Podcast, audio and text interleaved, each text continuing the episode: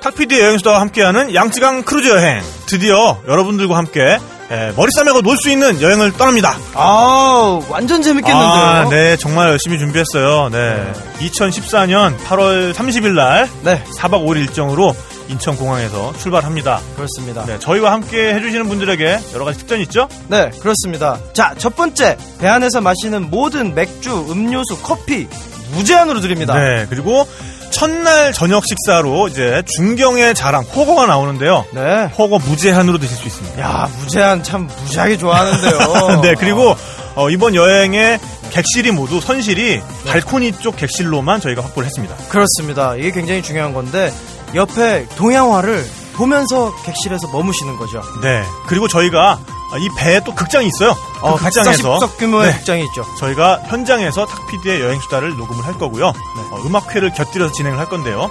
그걸 참관하실 수 있는 기회도 마찬가지로 주어집니다. 어, 생각만 해도 설레네요. 네.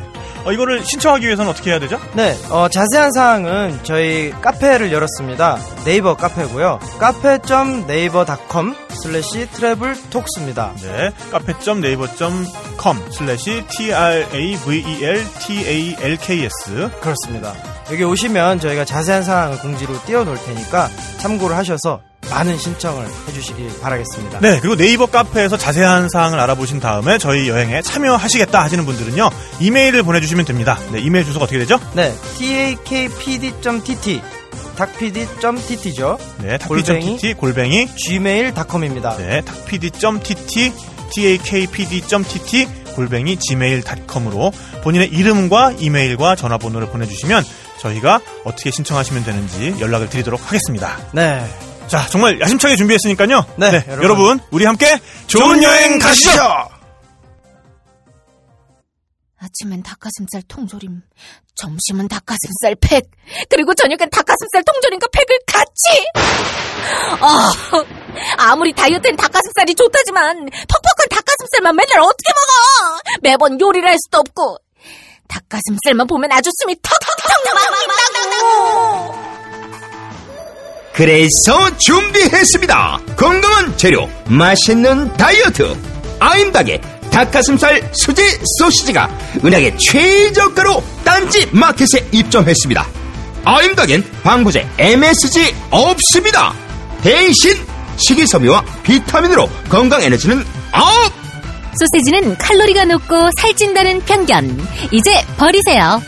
닭가슴살 84%에 청양고추 및 각종 야채를 믹스하고 천연 바다의 초인 함초로 나트륨 함량까지 확실하게 낮췄거든요. 가장 맛있는 다이어트. 지금 바로 딴지 마켓에서 아임닭을 만나보세요. 탁피디와 함께 떠나요 마음 안에 날개를 펴고 그대 내게서 눈을 밀어요 닭피디의 여행 수다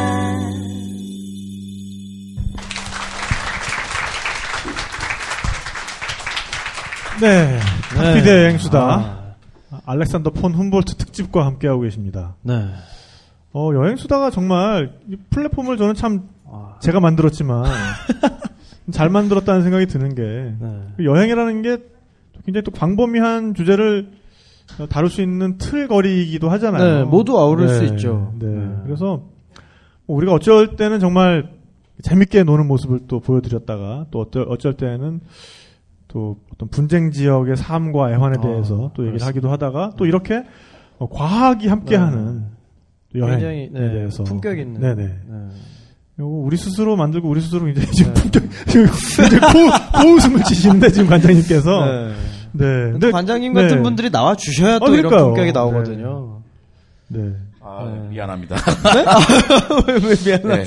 품격을, 품격. 아니 근데 정말 네. 어, 너무 말씀 잘하시죠. 네. 정말 우리 관장님은 과학적인 팩트를 인문학적 감성으로 표현할 수 어, 있는 네, 네, 네. 그런 지혜와 어떤 재미를 동시에 네. 주시는. 저 그런- 대한민국 공무원의 모습을 보여주고 있습니다. 야. 네, 그래서 계속 이런 시도를 어, 계속 해 나갈까 해요. 네. 어, 물론 뭐 어떤 지역에 아주 깨알 같은 정보들을 드리는 그런 방송도 계속 할 거지만은 네. 여행의 여러 가지 측면들 그리고 여행과 결부된 다른 것들을 함께 전달해 드릴 수 있는 그런 여행 수다도 어, 계속해서 또 만들어 가도록 하겠습니다. 네, 남미를 가보 두 분은 남미 가보셨죠? 네네. 많이 네. 가보셨고 저는 남미는커녕 북미도 잠깐밖에 못 가봤는데 네네. 이 훔볼트의 road의 네. 그 이야기를 한다는 게 좀 놀랍습니다. 네. 안 가보고도 이야기. 근데 아까 그 여담처럼 잠깐 얘기를 했는데 훔볼트 대학이 있는 곳 아, 네네네. 예, 베를린. 베를린. 네. 우리 전명진 작가 굉장히 좋아하는 장소잖아요. 아, 제가 또 거기서 또 친구들 좀 사귀어가지고. 아, 네. 아, 뭐, 어, 훔볼트 대학이라고 하면, 그, 우리나라처럼 이렇게 캠퍼스가 정해져 있는 게 아니라, 뭐, 유럽이나 미국의 대학들이 많이 그렇긴 한데요. 이제, 말씀하신 대로 동베를린의 브란덴부르크 문에서부터 더 안쪽으로 들어가서, 캠퍼스가 이제 처음 생겨날 때 건물 하나 외에도 그 주변을 다 이제 장악하고 있어요. 그래서 네. 이제 그 앞에서 친구들이 뭐 맥주도 많이 마시고 그 굉장히 참 볼거리도 다양하고 그 베를린의 깊은 정신적인 전통 과 동시에 이제 또 그 학교를 다니는 젊은이들이 네. 공존하는 정말 요즘에 또 젊은 예술가들이 베를린에 많이 모이거든요. 분위기가 굉장히 좋습니다. 네. 여행지로 여행지로 여러분들 뭐 독일 많이 가시긴 하지만 베를린이 너무 오래됐고 무슨 뭐 예전 그 베를린 장벽 많이 생각하시는데 정말 현대 현대 예술의 또 어떤 핫스팟이에요 지금 네. 어, 그런 쪽으로도 한번 찾아보시면 예, 거기도 그빵 사이에 그 아주 기다란 소세지를 돌돌돌 말아서 먹는 게 또 유명한 도시고 맞아요 맞아요 맞아요 네. 도대체 그, 그 도시 전체에 대학이 흩어져 있으면 도대체 수업을 어떻게 듣냐 뭐 음. 걱정도 하시잖아요. 네. 네. 근데 그게 가능한 게 거- 독일은 대학에 교양 과정이 없어요. 오. 그러니까 고등학교 때까지 13년이거든요. 네. 그러니까 13년을 하면서 보통 우리 대학의 1학년 과정, 뭐 기초 과정, 교양 과정 다 맞춰요. 네. 아 우리보다 1년이 더 있군요 예, 고등학교 때 그것도 하고, 그러니까 대학 가서는 거의 전공만 해요. 네. 그러니까 자기 건물 에만 다니면 되는 거죠. 오. 아. 거기다가 막 이거 듣다가 나 무슨 교양 뭐 들을래? 그러면 버스 타고 이동해야 되기 때문에 어, 네. 그게 사실 거의 불가능하거든요. 네. 근데 그게 가- 가능해 그럴 수밖에 없었던 게 캠퍼스가 워낙에 학- 학교가 크다 보니까 도시 전체에 흩어져 있잖아요. 네. 그러니까 나 1교시 여기 이거 듣다가 2교시는 딴 데에 가서 못 그러니까. 듣고 이게 불가능한 거죠. 어 그럼 거의. 공대 안 가고 싶은데요 공대 나온 입장에서 네. 그러면 일단 성비가 안 맞거든요. 아. 아, 거기 공대 수업이 재미가 많- 없어요. 여학생 많아요. 아, 그렇게 많아요. 아, 네, 동- 공대 또 되게. 아 괜찮네요. 그러면 네. 다시 네. 생각해 보겠습니다. 네. 아 죄송합니다. 네. 네, 여튼 어, 알렉산더 폰 훔볼트와 관련된 네. 남미에 가면은 여러 또 장소들이 있고 또 그런 동물도 있고요. 뭐 알렉산더 어. 저 훔볼트 펭귄이라든지 네. 훔볼트 바다사자라든지. 네. 그러니까 또 독일 가면은 훔볼트 대학이 있고 그렇습니다. 오늘 방송을 들으신 분들은 어, 남미에 가실 때나 아니면 독일에 가실 때 또 훔볼트와 연관된 네. 장소를 한번 찾아보시는 것도 네. 또 새로운 또 여행의 재미가 될 것 같습니다. 어. 네, 어, 1부에서 우리가 어, 이렇게 바삐 온다고 왔는데도 우리가 야노스까지밖에 못 왔어요. 네. 네. 이제 남미에 도착해서 이제 전기뱀장어 잡았습니다. 그렇습니다. 네, 어, 야노스 평원을 출발해서 훔볼트는 이제 더 깊은 아, 아마존 지역으로 네. 들어갔죠. 어. 네, 근데 어, 남미에는 가장 큰 강이라 그러면 아무래도 아마존 강이고요. 네. 그 강에 버금갈 만큼 아주 거대한 수, 어, 수역을 확보하고 있는 강이 또 오리노코 강이죠. 네. 근데 이 두 강이 연결되어 있다. 아니다, 연결되어 있지 않, 않다. 그 네. 커다란 두 개의 수계가 그렇게 연결되어 있다는 것은 말이 안 된다를 네. 가지고 그 당시에 유럽의 지리학계가 음. 굉장히 소모적인 논쟁을 하고 있었어요. 참 그분들도 네, 희한해요. 그러니까요. 거보면 될 텐데. 그러니까요. 네. 네, 그러니까 이게 말이 된다, 말이 안 된다를 가지고 굉장히 어, 이렇게 옥신각신하고 있었던 거예요. 가보기가 너무 힘들었기 때문에. 네, 네. 아. 그러니까 그쯤 가면 두 개가 두 수개가 합쳐지는 데쯤 갔을 때 네. 거기는 뭐 금이 있다더라. 네. 그 명확한 목적을 갖고 어쨌든 갔을 텐데 네, 네. 아. 그거 없이 이렇게 딱뭐 그냥 생기는 거 가기에는- 없는데 합쳐졌냐 안 합쳐졌냐 이거 막 보고 가기에는 너무나 큰 네. 그러니까 굳이 가고 싶지 않은 네. 네. 그래서 훔볼트가 어, 오리노코 강을 탐험했던 목적 중에 하나는 그렇게 깊숙하게 들어갔었던 이유 중에 하나는 그 두 수계가 네. 합쳐져 있다라는 아하. 것을 실증하기 위한 목적이 있었어요. 네. 대단합니다. 그래서 그때부터 아마존 강이 아니라 음, 그러니까 오리노코 강의 지류를 따라서 네. 내려가는 거예요. 음. 그러다 보면 이제 네그루 강이라는 강이 나오거든요. 검은 강인가요? 네네. 근데 그 강이 바로 아마존 강의 지류죠. 네. 네. 근데 그게 내려가는 동안에는 굉장한 급류 지역들이 많이 나타나요. 어. 뭐 마이프레스라고 하는 급류 지역도 나타나고 그러니까 도저히 배가 통과할 수 없는 지역들이 막 나타나는 거예요. 어. 그러니까 그나마 정글에서 이동할 수 있는 수단이라는 건 배인데 배를 타고 이렇게 내려가다 보면은 막 너무 막 랩, 지금의 래프팅 하는 것 같은 아, 그 그런 데들이? 나타나니까 도저히 당시의 배를 가지고는 통과를 할 수가 없는 거죠. 어떻게요? 무트로 올라와서 아. 배를 지고 걷습니다. 네? 배에다 짐을 싣고 그 통째로 들고서 이동하는 거예요. 그러니까 원주민들을 고용을 해서 네. 그 배를 통째로 지고서는 다시 배를 탈 수 있는 환경이 될 때까지 또 지고 걷는 거예요. 어. 네, 그런 식으로 이동에 이동을 거듭해서 마침내 예, 산 까를로스라는 데까지 내려가고 네그루 강에 이제 돌입을 하죠. 네. 그 네그루 강에서 카시키아레라는 강을 만납니다. 네. 그 카시키아레라는 강이 그 네그루 강과 오리노코 강을 연결하는 강이었어요. 음. 네, 그래서 거기에서 카시키아레 강에 에, 위도 경도를 재서 그걸 지도에 기입을 하죠. 네. 그한 장의 지도로 그 캐캐 묵은 논쟁이 그냥 논쟁을 끝난 거예요, 그냥. 아. 네. 내가 가보니까 그렇죠. 이렇더라. 그러니까요. 네. 네. 그러니까 우리가 뭔가에 대해서 소모적인 논쟁에 빠져들 때 되게 우리는 자기 논리에 취해서 내지는 네. 자기 말이 그럴싸해 보여서 그 논리를 계속해서 밀고 나가는 아, 때가 그럴- 있잖아요. 그런 게 있죠. 네. 네. 특히 네. 저명하신 분들. 그쵸. 이제 그런 거. 아니요, 네, 관장님, 뭐 그러시다는 게 아니, 난 아니고요. 못 가봐가지고. 네. 뭐, 뭐 강의를 막 얘기하는데, 네, 머릿속에 막, 그죠, 막 그려지죠. 네. 뭐, 뭐, 어떡하라고 자꾸 그 강을 부르는 거야? 막 그러고 있어요. 네, 네, 네.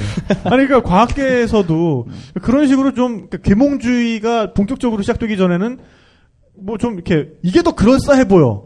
그러니까 아리스토텔레스의 전통이 네. 계속 남아 있는 거거든요. 오. 아리스토텔레스는 아주 근사하게 설명을 해놨어요. 논리적으로 오. 우주관도 그렇고. 네. 네네. 그, 그 누구도 그거만큼 멋진 설명이 없었던 거예요. 네. 근데 나중에 뭐 얼마나 좋아요. 지구가 딱 한 가운데 있고 네. 탁 돌아간다. 그건데 딴 설명들은 뭔가 구차해져요. 동그라미도 많이 그려야 되고. 아, 네, 네. 없어 보이는구나. 네. 근데 나중엔 결국에는 우리가 관측을 통해서 극복해 나갔잖아요. 네. 근데 그 전까지는 우리가 다 관측하고 보기 전까지는 과학이라는 게 그런 거거든요. 가장 합리적인 그때까지 사람들이 받아들일 수 있는 가장 합리적인 설명을 받아들인 네. 게 과학이에요. 네. 음. 그러니까 그때까지의 그 저명한 분들이 막 다퉜던 거는 가보지기 전까지는 어떻든 그 그들의 논리에서 그렇죠. 합리적 설명한 게 어. 그 과학이었는데 이게 더 있어 보여. 네. 아. 이게 더 아름답지 않니? 네, 네. 아, 근데 그게 뭐 틀린 자, 자세는 아니에요. 네네. 일단 우리도 지금 마찬가지잖아요. 어, 네. 저 외계에 생명체가 있을까 없을 거야. 오, 네네. 아, 아직도 있구나. 네. 아, 그런 그런. 것도 지금은 네. 서로 간에 합리적인 설명을 해 나가죠. 네네. 근사한 쪽을 쫓아가는데 지금은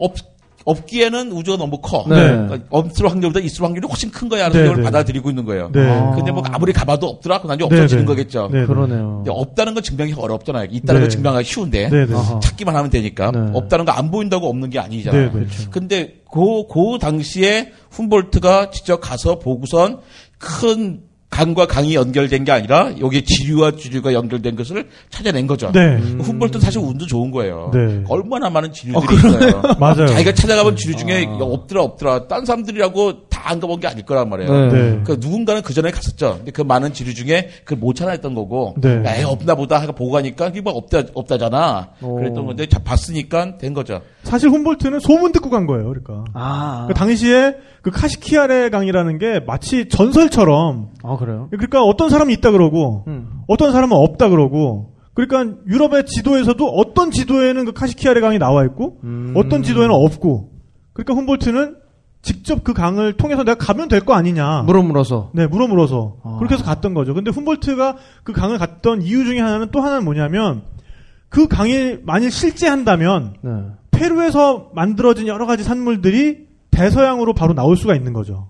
뚫고, 유, 그 그러니까, 수로를 통해서. 어, 남미 대륙을 그렇죠. 횡- 종단, 그러니까 횡단할 수 있는 거죠. 아마존을 통해서 운반되어 온 것들이 카시키아레 강을 통해서 음. 다시 오리노코 강을 통해서 스페인령 어 그 베네수엘라까지 네. 운반이 될 수가 있는 거잖아요. 아, 그전에는 이제 남미 대륙을 저 밑에까지 돌아서 가야 되니까. 그렇죠. 오. 그러니까 뭐 고무라든지 이런 남미 네. 여러 가지 뭐 금이라든지 이런 어, 산물들이 그러니까 지금 우리는 보통 일반적으로 뭐 예를 들면 페루 서해안에서 어, 유럽을 간다. 그럼 파나마 운하라는 게 있잖아요. 네, 네, 그렇죠. 그러니까 나- 아, 남아메리카와 북아메리카가 가장 좁아지는 그 곳, 틈에, 네. 그 파나마 지협이라는 곳을 인공적으로 깎아서 네.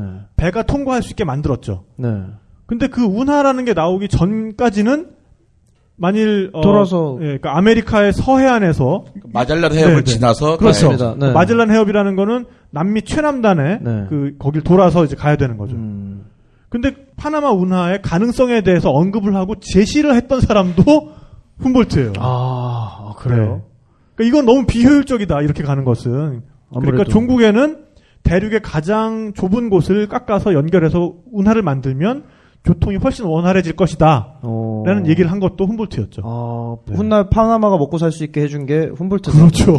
그 다행히 훔볼트는 거기에 투자를 하지 않았어요. 그러니까 초기에 네. 거기에 투자했던 사람도 다 망했죠. 그렇죠. 그러니까 그래서 일단 초기에 망하고 나중 사람들이 이제 돈을 그러니까요. 벌었어요. 어. 네. 어쨌든 이 여행의 와중에서 훔볼트는 야노마미라는 원주민들을 만나게 돼요. 네. 네, 그래서 그 야노마미족이 어떻게 살아가는지를 또 관찰을 하죠. 음. 근데 훔볼트는 정말 정말 무대포 정신으로 뭉쳐 있었던 게 당시에 이제 우유나무라는 게 있습니다. 거기에 아, 나무에서 우유를 짜나요? 어뭐 비슷해요. 진짜요? 그러니까 고무나무의 일종인데 네. 나무에다 상처를 내놓으면은 네. 수액이 거기에 맺혀서 떨어지는데 마치 우유 같은 거예요. 아, 근데 네. 고무나무도 왜 우유 색깔 아닌가요? 그렇죠. 네, 그러니까 고무나무의 일종이죠. 아. 그래가지고 어, 원주민들이 그걸 먹더라 먹더, 먹더라고요. 어, 이제 훔볼트가 보기에 네. 그래서 훔볼트는 어 이거 먹는 거구나. 네. 그래서 자기도 마셔봐요. 어. 훔볼트는 멀쩡해요. 네. 근데 그걸 따라서 먹은 다른 원주민 하인이 속에서 고무를 개원했대요. 고무 덩어리를. 아, 진짜. 네. 훔볼트는 진짜 아, 우왕청심원도 아니고. 그러니까요. 어. 훔볼트는 정말 희한한 게 어디 가도 너무 그냥 현지 그죠. 그거에 적응을 잘하는 거예요. 네. 희한해. 그러면서 또 한 가지 본 게 뭐냐면은 그 독이죠. 원주민들이 이 사냥에 쓰는 독 네. 쿨아레인가요? 쿠라레죠. 네. 네. 그러니까 이 블로건이라 그러죠 영어로는 네. 긴 대롱에 대롱에다가. 쏘는 네. 네. 네. 화살을 지금도, 넣어서 지금도 네. 왜 수의사들이 똑같은 원리로 네. 어. 그 동물들을 그 잠재울 때 네, 네. 이렇게 쓰죠. 입으로 후 불어가지고. 네. 오. 근데 이제 거기에 독을 묻혀서 쓰는데 그 독이 이 동물 몸 안에 들어갔는데 그 동물을 바로 먹는다는 거죠. 네. 그러면은 이 독이 그러니까 사람들 결국에는 입으로 들어오는 건데 네. 그럼 이 독은 어, 혈관에 들어가면은 작용을 하고 입으로 들어오면 작용을 안 하는 거네라는 생각을 하게 된 거죠 훔볼트. 네. 그러니까 대단한 아이디어죠. 네, 네, 아 이걸 먹어도 되는구나. 네, 그러니까 맞아 막 먹었을 때 뭐 혈관을 통해서 돌아다니면서 신경을 마비시킬 수 있지만 네. 우리가 먹으면 우리 소화 액 속에서는 그게 뭐 괜찮구나. 작용을 못 한다라고 네, 네. 생각을 한 거죠. 네. 네. 그렇게 해가지고 결국에는 그걸 먹고서는 쓰러지죠. 단순한 생각이에요. 단순- 그러니까. 아. 그러니까, 아니, 그러니까 실제로 먹으면. 그거 먹고 죽진 않았어요 훔볼트가. 음. 근데 그 독은 이, 이 혈관궤에 들어가면은 신경을 마비시켜 버리기 때문에 근육이 뛰는 거, 근육이 움직이는 거를 차단을 해버리는 거거든요. 그러니까 이게 아까 그 얘기했던 동물 전기랑 다 연관이 또 돼 있는 거예요. 뭐냐면 어. 뇌에서 근육한테 움직이라고 명령을 하죠. 네. 근데 이 쿠라레라는 독은 이 혈관에 들어가면은 그, 그 전기 신호가 근육에 전달되는 걸 막아버려요. 음. 그러니까 뇌에서 아무리 움직이라고 명령을 해도 더 이상 근육이 말을 듣지 않는 거예요. 심장 같은 것도 다 근육이니까. 심장도 네. 심장도 결국에는 우리가 의식은 안 하지만 네. 이 계속해서 전기 작용에 의해서 움직이고 있는 건데 음. 이게 혈관 안에 들어가 버리면은 이 심장이 뛰라고 하는 그 전기 펄스 자체를 막아버리기 때문에 심장이 멎어 버리죠. 음. 지금 누가 과학자야? 아, 네. 네. 네. 근데 이 결국에는 훔볼트가 발견해낸 이 독이 오늘날에도 이용이 되고 있잖아요. 그죠? 우리가 수술할 때요. 네. 네. 마취할 때. 수술할 때 왜 우리가 그- 그- 신경을 의식은 없는데 네. 그 마취가 두 가지 이유가 있거든요. 네네. 일단 환자를 위해서 환자가 너무 고통스럽잖아요. 아, 그럼요. 네. 그러니까 그 고통을 못 느끼게 하기 위해서 이런 마취를 시키는 거예요. 네. 또 하나가 뭐냐면 환자는 못 느끼더라도 막 움직이면 네. 움직이면 의사가 수술할 수 진짜. 없잖아요. 그렇죠. 그러니까 의- 환자가 그러니까 아예 근육도 못 움직이게 해야 되거든요. 네. 음. 근데 나는 계속 자극이 가면 계속 자극이 나는 의식은 없지만 몸- 몸은 반응을 할 거 아니야. 이게. 네. 네. 그럼 포쩍포쩍하면 수술할 수 없잖아요. 네. 근데 그 쿠라레 네. 그 독이 근육을 이완시켜요. 음. 근육을 이완시켜서 근육이 움직이질 못하게 해주는 네. 거예요. 네. 그러면 의식은 의식대로 없고 근육이 안 움직이니까 의사는 이제 쉽게 네. 수술할 수가 있는 거죠. 네. 그게 없었으면 지금 같으면 수술하면 어떻게 해요? 네 명이 달라붙어서 꽉 네. 붙잡고 있어야겠죠. 진짜. 그러니까 수술비가 엄청 뛰겠죠. 아, 그러니까- 인건비로 아, 그러니까, 아, 결국에는. 그러니까 고정인이 필요한 어, 고정 그러네요. 고정 네, 도움이 네. 포박인. 그러니까 포박자. 홈볼트 때문에 네. 사실 뭐 일자리 창출이 이제 네. 많이 없어진 거죠. 아. 아, 네. 저런, 저런, 저런. 그건 아쉽네요. 아, 그렇군요. 아니 근데 진짜 19세기까지의 가장 좋은 외과 의사는 힘이 세고 손이 빠른 사람이었대요. 어. 네. 그러니까 처음에는 마취제 자체가 없었잖아요. 네. 그럴 때는 무조건 빨리 해야 되는 거야. 무조건. 손은 눈보다 빠르다. 그러니까 꾼들의. 그러니까 일단 정말 막 여러 사람이 이렇게 꽉 잡고 있고 네. 술 같은 거 많이 먹여가지고 대충 해롱해롱하게 만든 다음에 어우. 그 다음에 이제 생살 째고서는 뭐 하고 하는데 번개처럼 해야 되는 거야. 아. 근데 이제 마취약은 일단 나왔으니까 그렇죠. 중요하죠. 네. 이게 환자 의식은 없는데 저희 이번 촬영을 하면서 실제로 어, 그 수술 장면을 들어가서 봤거든요. 어. 이게 마취제가 들어가서 사람이 완전히 그냥 잠에 빠졌는데도 계속 꿈틀꿈틀꿈틀꿈틀. 움직여요. 네네네. 네, 이거는 거의 이건 반사작용이기 때문에 그럼요. 자극에 자극에 대해서는 그냥 우리가 의식이 없어도 그냥 바- 반사적으로 나오는 반응이거든요. 닭도 왜 목 비틀어놔도 뛰어다니잖아요. 그렇군요. 아니, 우리가 이제 대장 내시경 할 때, 네네. 대장 때 수면 내시경 하잖아요. 네네. 그때 우리 나 우리는 기억을 못할 뿐이지만 네. 그때 제- 제가 왼쪽으로 누- 도로세고 사실 다 왼쪽으로 돌고 네. 그러고요. 어, 시키면 어. 한다고요? 네. 그러니까 우리가 나중에 우리 기억만 못하게 하는 거예요. 네. 그 고통 그 고통의 기억이 사라지는 거지. 어. 그때 사실은 다 있는 거 반응을 그게 다그 해요. 수면 마취잖아요. 네. 그러니까 그, 게막 잠꼬대로 막 자기 비밀을 다 얘기한다고 하더라고. 엄청 창피한 거 막. 최면인데? 오. 제가 아는 어떤 여자분은 의사분한테 고백 했대요. 그래서 헐. 그러니까 어렴풋이 그 의사가 되게 멋있다고 생각을 했나 봐요. 뒤에 이렇게. 그 다음에, 아, 그니까, 아, 그니까, 더- 들어가서 봤는데 의사가 훈남이었던 거지. 어. 그래가지고 수면 마취 상태가 됐는데, 이렇게 대장 내시경 막, 아, 아. 네, 아, 근데 서- 선생님 저랑 만나주시면 안 돼요. 이렇게 고백을 아하, 했다고 하더라고요. 저런, 네. 저런. 네. 굉장히 안타까운 얘기입니다. 네. 네. 그렇습니다. 네, 그래서, 어, 이, 어, 어디까지 얘기했죠? 네. 아 죄송합니다. 아니요, 좋았어요, 좋았어요. 저희 우리 마취 약이 개발된 네. 게 네, 네, 네. 홈볼트 홈볼트. 그래서, 덕분입니다. 어, 네. 홈볼트 덕분에, 에, 풀아레를 근이완제로 네. 쓸수 있게 된 거고요. 근데 근이완제로 사용하게 되기까지도 또, 중간에 과정이 되게 여러 가지가 있어요. 그리고 어, 그렇겠죠. humboldt 같은 사람들이 또 여러 명이 있습니다. 그러니까 아. 이걸 먹으면은 축, 그러니까 훔볼트가 얘기하기로 이게, 이게 이제 혈관에 들어가면은 축 늘어진다. 네. 그 다음에 인공호흡을 하면 살릴 수 있다라고 했는데 과연 그러냐? 네. 그래서 실제로 어, 동물한테 이걸 주사를 한 다음에 호흡을 계속 유지를 시킨 거예요, 인공적으로. 음. 그러니까 얘가 진짜 안 죽었어. 아, 어허. 그러면 이제 된다. 근데 그럼 이걸 주사한 다음에 깨어났을 때 정신적인 이상은 없을까? 어, 환각. 아니, 미쳐버리지 않을까? 어허. 그래서 스위스의 어떤 의사가 실제로 그걸 자기 몸에다가 주사를 했대요.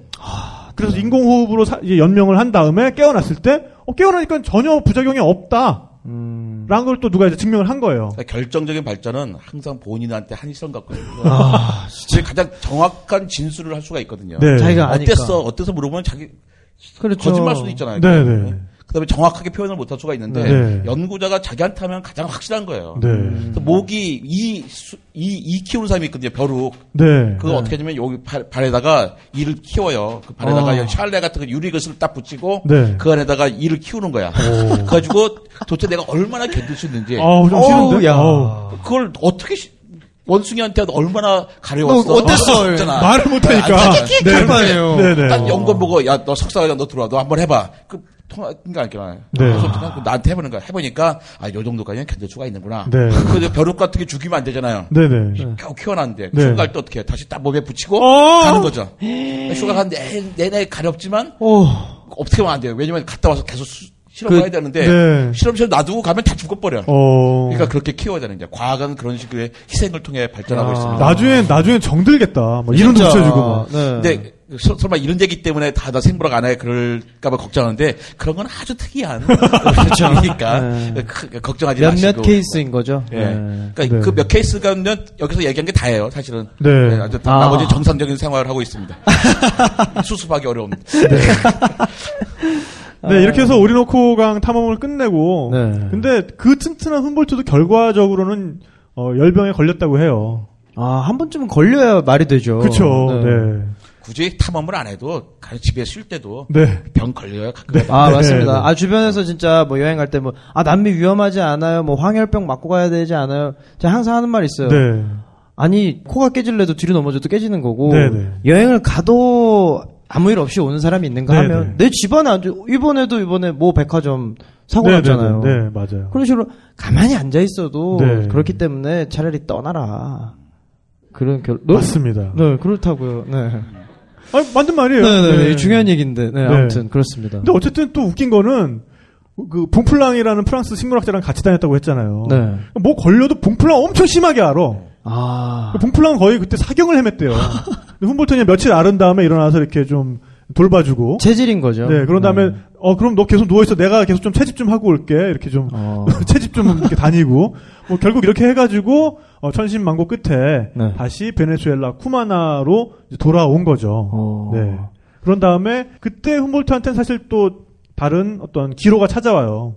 이 탐험을 계속할 것이냐, 음. 아니면 어, 프랑스에서 온다고 하는 그 국가 탐험대 네. 이 보댕이라는 사람이 이끌고 있는 그 탐험대에 합류를 해서 뭐 또 다른 곳으로 가느냐. 음. 훔볼트는 처음에 여행을 떠날 때만 해도 남미 탐험을 마친 다음에 필리핀으로 해서 왜냐하면 필리핀도 그때 스페인 식민지였거든요. 어, 그러네요. 네.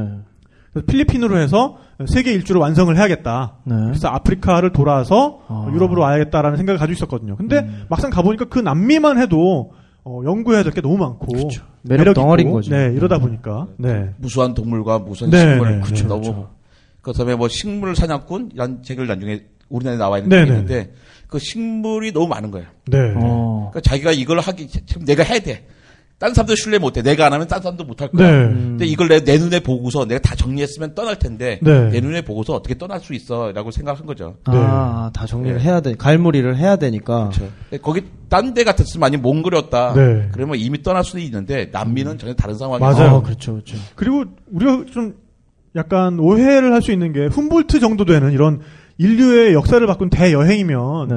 정말 엄청나게 꼼꼼한 계획이 있어서 처음에 음. 뭐 끝까지 어떻게 해야겠다라는 스케줄을 다 짜놓고 시작을 했을 것이다. 음. 엑셀로 정리를 해놓고 시작했을 것이다. 뭐 네. 이렇게 생각하지만 그거 정말 아니거든요. 아, 그럼요. 네. 그건 요즘도 그렇잖아요. 네. 그렇죠. 제가 탁피디랑 같이 마다가스카르 갔다 왔잖아요. 아, 정말 계획 없이 다니더라고요. 이렇게 다녀도 나중에 프로그램이 되는 거야. 근데 네. 나중에 나온 건 근사예요. 역시 네, 네. 편집의 힘이 아, 대단하다. 아, 네, 그렇죠. 네. 네. 맞습니다. 어, 난 깜짝 놀랐어요. 이렇게 이런 내가 많이 봤었거든요. 이 프로는 정말 다 치밀하게 네. 계획돼서 찍어낼 거다. 아, 그죠. 네, 네, 뭐 네. 없더라고요. 근데. 치밀하게 계획 해놓고 가면 안 되죠. 그더 힘들어요. 네, 어차피 그러니까 안 맞아요. 어차피 그대로 안 되고 네, 네. 그 다음에 예약도 여기서 해서 가려고 그러면 더 비싸요. 아, 그죠. 맞아요. 네. 수수료도 있고. 저 항상 여행에 그러잖아요. 외국 여행 갈 때 미리 다 미리 다 이렇게 네. 해놔야 마음이 놓이는. 가면 싼 데가 참 네. 있- 있잖아요. 맞아요. 맞아요, 맞아요. 싼 데는 인터넷을 안 보여. 맞아요. 그러니까요. 네. 현지 사람들한테 물어보고 네. 뭐그 tourist 네. information도 잘 돼 있고. 네. 그러니까 임기응변이라는 거를 그냥 기정사실로 받아들이면 마음이 참 편한데 음. 그거를 너무 두려워하시는 분들이 많이 있는 것 같아요. 그거에 스트레스 받는 네. 분들이 있죠. 많은 분들이 아, 영어 뭐 걱정하잖아요. 네. 말 때문인데 분명한 게 있는데 우리는 돈 벌러 가는 게 아니에요. 맞아요. 돈을 쓸어 가는 거예요. 네, 네. 어. 말이 안 통해 답답한 건 저 사람들이지 우리가 아닌 거예요. 맞아요. 어떻게 이제 소통을 아, 해서 우리 돈을 쓰게 해야 되는데. 네, 쓰게 해야 되는 거죠. 아, 그러네요. 근데 우리 돈 쓰는 입장인데 그걸 우리가 답답할 필요 없고. 알아서 해요. 네. 오, 오, 일리가 있습니다. 네. 그래서 어쨌든 훔볼트 같은 경우는 그때 그러니까 훔볼트 정도 되는 사람도 네. 정말 거창한 딱 명제, 네. 아, 아주 아주 그러니까 그 기본이 되는 명제. 나는 과학적인 탐험을 할 것이다. 네. 이것만 굉장히 아주 어, 명확하게 있었던 거고 나머지는 그때 그때 주어지는 조건에 의해서 임기응변으로 대처를 했던 거예요. 그렇죠. 네. 네. 그래서 보댕 탐험대가 그때 에, 접근을 하고 있었는데 에, 스케줄이 결국엔 안 맞았어요. 음. 자 그렇다면 나는 여기서 이 시점에서 뭘 할 것이냐? 아, 선택의 시간이. 나는 여기서 남미의 좀 더 깊숙한 곳으로 들어가서 음. 안데스를 넘을 것이다. 그리고 태평양을 봐야겠다. 아, 라는 생각을 하게 된 거죠. 남미를 가로질러서. 네, 네. 남들 안 해본. 그쵸. 사실 또 그게 있었을 거예요. 네. 네, 그게 또 땡기잖아요. 그렇죠. 네. 네. 그래서 훔볼트는 일단 쿠바로 돌아갔, 아, 쿠바로 잠시 음. 예, 나왔다가 네. 쿠바에서 다시 카리브해를 건너서 다시 남미로 돌아옵니다. 네. 네, 그때가 1802년이에요. 네. 그래서 그때 이제 바다를 건너면서도 또 여러 가지 에피소드가 있었죠. 그러니까 처음에는 그게 한 일주일이면 되는 항로라고 해요. 음, 그러니까 그냥 부- 바다로 네, 가면 바타바노라는 항구를 출발을 해서 네. 어, 카르타헤나라고 하는 음. 항구로 들어오는데 그게 한 일주일 좀 넘으면 도착해야 되는 건데 3주가 걸렸어요. 오. 그게 이런 그 전통적인 방법으로 그렇죠. 주먹 구구식의 주먹 구구. 예, 항해를 네. 하고 있었고 이 사람은 그게 알고 야, 내가 직장 한번 하면 너 일이 가야 돼. 네. 그러니까 선장은 당신이 뭘 한다고 그래. 아, 맞아요. 그래서 뭐 네. 그랬던 거죠. 네, 네. 그래서 누군가 이야기를 하면 들어야 되는데 원래 그럼요. 원래 게 권위가 있던 사람은 그렇죠. 내가 권위가 심하게 상처를 받잖아요. 네네. 네. 그래서 더 그- 오히려 곤조를, 갔다가, 네. 예. 그러다 나중에는 더 무너지는 그렇죠. 권위가. 네. 각, 지금도 그런 거 있습니다. 택시 타고 갈 때. 어, 맞아요, 맞아요. 네, 맞아요. 딱 네. 그거네, 진짜. 네, 네. 네. 나 아는데 기사님 일로 가시면 더 빠른데. 네, 네. 굳이 자기가 아는 대로 가서 길 밀리는데. 네. 근데 요즘 기사님들은 또 그래서 미리 물어보잖아요. 아 맞아요, 맞아요. 어느 네, 길로 네. 다니세요? 네, 네, 네, 이렇게. 네. 네. 괜찮더라고요. 그때 선택을 잘해야 됩니다. 네. 그것뿐만 아니라 뭐 장관이나 국무총리 임명할 때도 뭐 아, 보통 어느 분 쓰세요? 뭐 이제. 물어봐야지. 네, 네, 그러니까. 야, 나는 좀 뭐, 네, 네, 네, 네. 그럼 아니라면 아닌 거죠. 네. 네. 그래서 어쨌든 훔볼트는 그 당시에 이미 크로노미터라고 하는 정밀 시계와 네. 6분이라고 하는 도구를 통해서 자기의 위도 경도를 정확하게 잴 수가 있었던 거예요. 음. 근데 선장은 기존에 해오던 방식대로 해도에다가 나침반 딱 보고서는 방향으로 그냥 자대고 그냥 줄 찍 긋고 어허. 그 방향으로 그냥 밀고 나가는 거죠. 음. 근데 카리브해만 해도- 해도- 하더라도 엄청나게 강한 해류와 바람과 이런 것들이 있거든요. 대부분 네. 그것들이 서쪽을 향해서 가죠. 그러다 보니까 배가 서쪽으로 크게 밀린 거예요. 아 해류에. 네. 네네. 그러다 보니까 어, 카르타헤나라고 믿고 갔던 곳이 카르타헤나가 아니고 그렇죠. 그- 그때부터는 이제 해안선을 더듬어서 더듬어서 더듬어서 돌아오게 되는 거죠. 일단 해안선만 가면 찾아는 갈 수 있잖아요. 그렇죠. 벽 대고 땅이 보이니까. 벽 대고 안창님. 네, 이렇게 네. 눈 감고 가듯이. 네네네. 아. 네. 그래서 이제 카르타헤나로 상륙을 해서 네. 이제 안데스를 향한 일정을 시작을 합니다. 그렇습니다. 고난의 네, 고난의 행군이죠. 시작되는. 네. 그래서 어, 콜롬비아 지금의 콜롬비아 영토로 어, 접어들어요. 그러면서 그때 에, 처음 4,000m대를 막 넘나드는 어, 산을 올랐던 것이 낀디오라는 고개길이라고 해요. 음. 네, 그게 이제 지금 콜롬비아에 가면 있는데 그 낀디오 고개에 에, 가면서 정말 훔볼트가 그런 산지를 처음 가본 거예요. 어. 네. 그러니까 근데 지금 저는 그때 낀디오 갔을 때 못 봤는데 거기 죽순이 그렇게 많다고 해요. 어 그래요? 그, 러니까 아무래도 그때는 훨씬 더 개발되기 전이었으니까 지금보다 더 했겠죠. 그러니까 네. 죽순이 처음엔 나, 이렇게 나올 때 굉장히 날카롭잖아요. 네네. 그러니까 신발이 다 해져 걸어갈 수가 없죠. 네. 네. 그래서 막 발에서 피가 나고 막 이랬다고 하는데 아. 그때 이제 나타난 사람들이 그 인간 인간 노새. 아 네. 거기가 거기구나. 네네. 까르게이로라고 하는 사람들이죠. 네네. 네. 그래서 의자 의자를 등에 메고 다니면서 스페인 관료들이나 이런 사람들을 넘겨주던 사람들이었는데 네. 훔볼트는 끝까지 거기 타는 걸 이제 거부를 하죠. 음. 네. 그것도 왜냐하면 계몽주의자였으니까. 그렇죠. 네. 네. 그러니까 이성의 이성의 어떤 그 힘을 믿기 판단에 때문에 의하면 네 인간은 평등하다라는 네. 명제를 믿는 거죠. 음. 그러니까 우리가 지금 보면 별 생각이 아니죠. 뭐 당연한 거잖아요. 네, 네. 근데 그 당시에선 정말 혁명적인 생각이었죠. 네. 생각이죠. 네. 그 자기 혼자 되는 게 아니라 남들에게 비웃음 받고 손가락질 당하는 일이었어요. 오. 스페인 사람에게는 저 새끼 뭐야? 아. 왜 저래? 점잖은 난척한다. 그러니까 왜? 어, 네네. 점잖은 사람이 왜 저래? 네네. 그러니까 아. 뭔가 저 사람 비정상적이고 비상식적인 행동을 하는 걸로 비춰지는 네. 거거든요. 그땐 그게 당연한 거니까. 네. 그렇죠. 네. 아, 그 당시에 공정 여행 같은 거군요. 네, 네. 그렇게 해서 천신만고 끝에 도착한 곳이 보고타입니다. 음, 네. 네. 근데 보고타에는 보고타를 방문한 이유 중에 하나가 뭐였냐면은 식물원을 가는 거였어요. 어, 식물, 네. 아, 보고타에 이미 그런 식물원이 있었나요? 유럽 사람들이 들어와서 네네. 만들어 놓고 아, 에, 셀레스티노 무티스라고 하는 네. 왕실 소속의 식물학자가 거기서 연구 활동을 이미 하고 있었어요. 음, 네. 그래서 스페인 왕실 입장에서는 금은이 이제는 슬슬 고갈이 되잖아요. 네.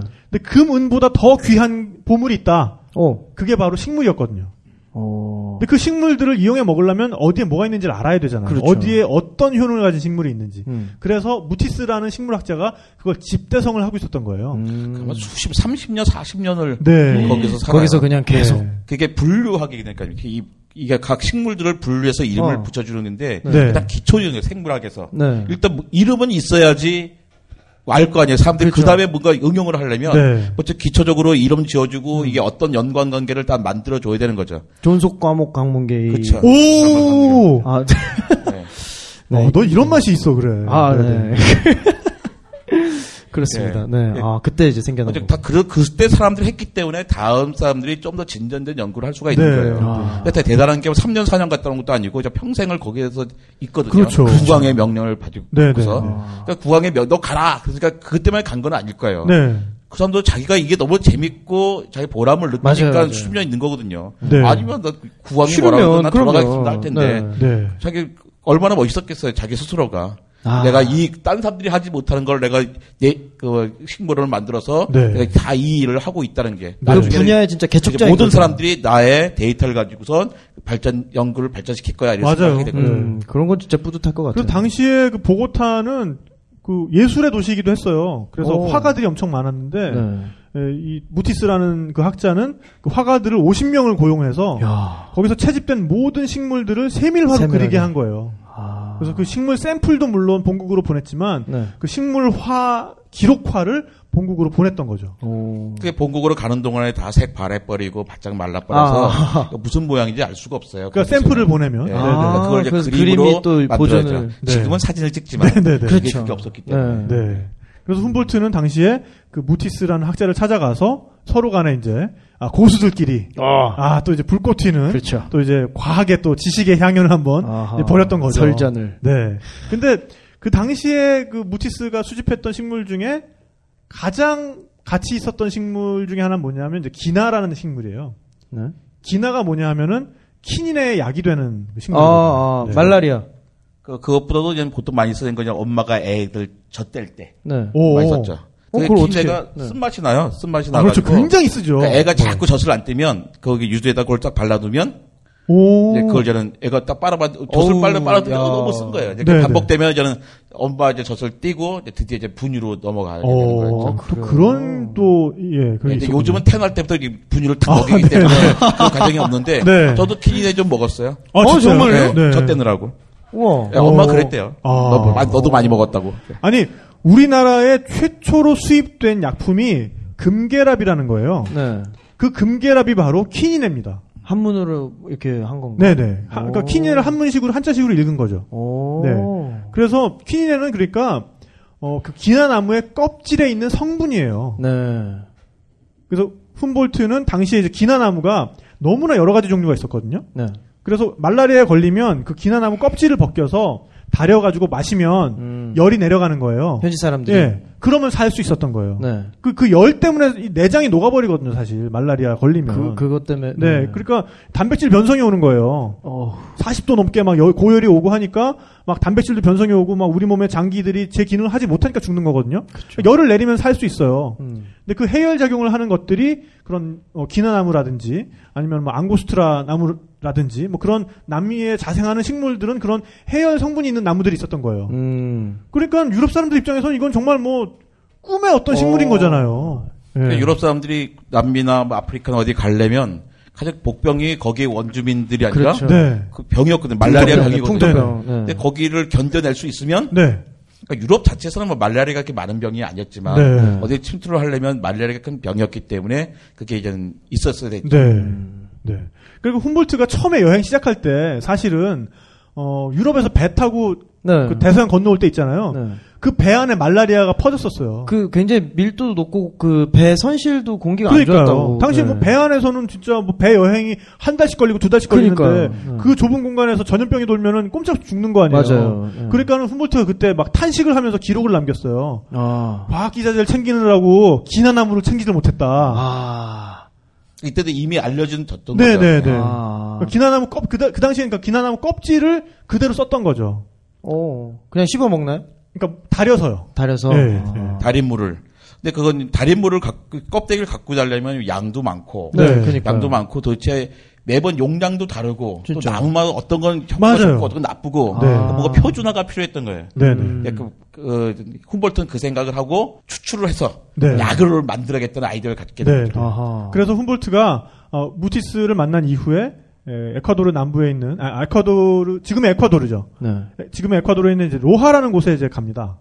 로하. 그 로하라는 곳에는 기나나무들이 많이 자라는데 그 중에서도 가장 효능이 좋은 기나나무가 거기 있었거든요. 음. 네, 그래서 그 기나나무의 에, 이름이 에, 친초나 오피시날리스라는 거예요. 어, 네. 그 이제 그게 이제 학명인데 그거를 훔볼트는 이름을 바꾸죠. 어, 친초나 라콩다미네아. 라콩다민이라는 그 프랑스 과학자가 있었는데 그 사람 이름을 기리기 위해서 음. 그 이름을 그렇게 명명을 한 다음에 그 표본을 자기가 아, 여행을 마치고 유럽에 돌아올 때 그걸 가지고 와요. 네. 그러니까 그 당시에 에, 훔볼트의 샘플을 직접 가지고 연구해 볼 수 있다는 건 유럽 과학자들한테 굉장한 특권이었어요. 어. 그러니까 정말 그 정말 최상급의 하이클래스 과학자 인증을 받는 거죠. 그러니까 아나. 훔볼트 아, 나이 샘플을 정도야. 좀 다뤄본 사람이야. 아. 네. 그런 식의 어떤 어떤 과학자들의 연구를 통해서 1820년에 기나나무에서 그 성분이 추출이 됩니다. 음. 그게 바로 이제 키니네죠. 그렇군요. 그 당시 때까지만 해도 이제 말라리아가 지금 말라리아 모기 있잖아요. 네네. 네. 모기 때문에 전염된다는 걸 잘 모를 때였어요. 아, 그것조차도. 예, 말라리아 뜻이 뭐냐면 말이 나쁘다는 뜻이고 네. 말라리아에서 나쁜 공기라는 뜻이거든요. 네. 어. 그러니까 나쁜 공기 때문에 전염된다고 생각했던 거지. 그게 아직 모기 때문에 네. 잘 모를 때였던 거죠. 어. 네. 근데 그 키니나가 생김으로써 어, 서구 열강들이 아까 말씀하신 그런 풍토병을 극복을 하고 어, 식민지의 내륙까지 이렇게 정복할 수 있는 어떤 토대가 아하. 됐다고 볼수 있죠. 아, 그러게요. 네. 이게 또 순작용만 있는 건 아니네요. 네. 음. 아니 그러면 일단 약은 약으로 봐야 돼요. 약은 약으로 봐서 이 약이 아, 네. 그 말라리아를 고쳐준 거지. 아, 알겠습니다. 그 때문에 너무 네. 길게 아, 보면 네. 맞아요. 약은 너무- 약사에게. 네, 그쵸. 복잡해요, 알겠습니다. 이제. 네. 네. 그렇게 해서 이제 그 로하까지 내려간 다음에 드디어 훔볼트는 어, 안데스를 본격적으로 오르기 시작을 하죠. 네. 근데 당시에는 이제 이 지각이 어떻게 형성되는가에 대해서 두 가지 다른 이론이 있었다고 해요. 하나는 이제 암석 수성론이고 음. 하나는 암석 화성론인데 네. 암석 수성론은 뭐냐면은 모든 지각은 바다의 퇴적에 의해서 왔다. 음. 그리고 지구 내부는 차갑다라는 네. 거고 암석 화성론이라는 건 뭐냐면 지구의 내부는 뜨겁다. 네. 그리고 이 지각은 화산 활동에 의해서 만들어지는 것이다. 음. 새롭게 태어난다. 지각은. 네. 그렇게 이제 주장하는 거였는데 훔볼트는 암석 화성론의 이제 지지자였던 거죠. 음. 그런 다음에 마찬가지로 수성론이 올냐 화성론이 올냐 이거를 가서 그냥 보면. 내가 가서 봐, 내가 가서 가서 볼게 이러고 이제 갔던 거죠 이제. 네. 그래서 훔볼트는 그 화산들을 네. 거의 모든 화산을 시스테믹하게 어. 올라요. 어떻게 해야 시스테믹하게. 시스테믹하게 다 올라갔어 거의. 그러니까 거의 5일에 한 번씩, 네. 6일에 한 번씩 4,000m 넘는, 5,000m 넘는 산들을 올라간 거예요. 야, 진짜 대단하다. 그러니까 이 소세지를 먹으면 우리가 근데 어차피 뭐 여행하면서 소세지 못 먹었는데. 어, 그러네요. 근데 그 화산이 쭉 일렬로 있다는 거죠. 네. 네, 네, 그 네. 산맥을 그 나란하게 따라서, 네. 그 일, 일렬로 있으니까 네, 네. 아, 그 설명을 할 수가 있는 거예요. 조금 더 합리적인 설명을 하게 된 네. 거죠. 음. 그 설명이 어떤 거였죠?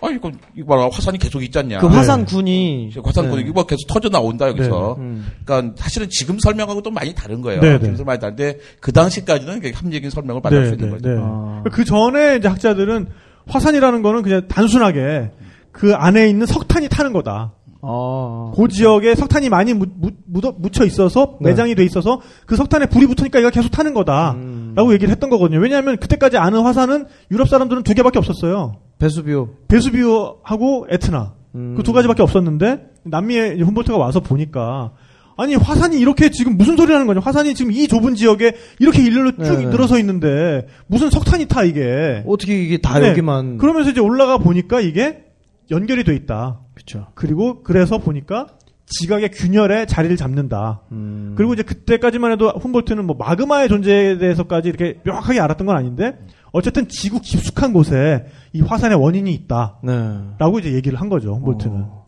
그 탐험의 일환으로 올라갔던 곳이 바로 침보라소였던. 그렇죠. 네.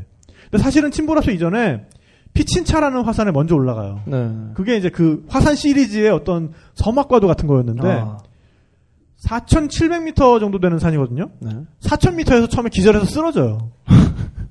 그러니까 정말 정말 처음이었던 거니까 거기가. 아, 그렇죠. 뭐- 뭐든지 첫 경험은 네. 쓰러질 수 있죠. 네. 네. 그러니까 아, 첫 경험 그래서 갑자기. 네, 네. 그래서 같이 가던 정말 인디오 그 조력자가 없었으면 거기에서 아마 아. 더 이상 훔볼트 여행은 없었을 거예요. 네. 그러니까 누군가 옆에 있을 거 깨우고 네, 데려올 수 그렇죠. 있으니까 데리고 됐던 거죠. 네. 그래서 여행 혼자 하지 마라.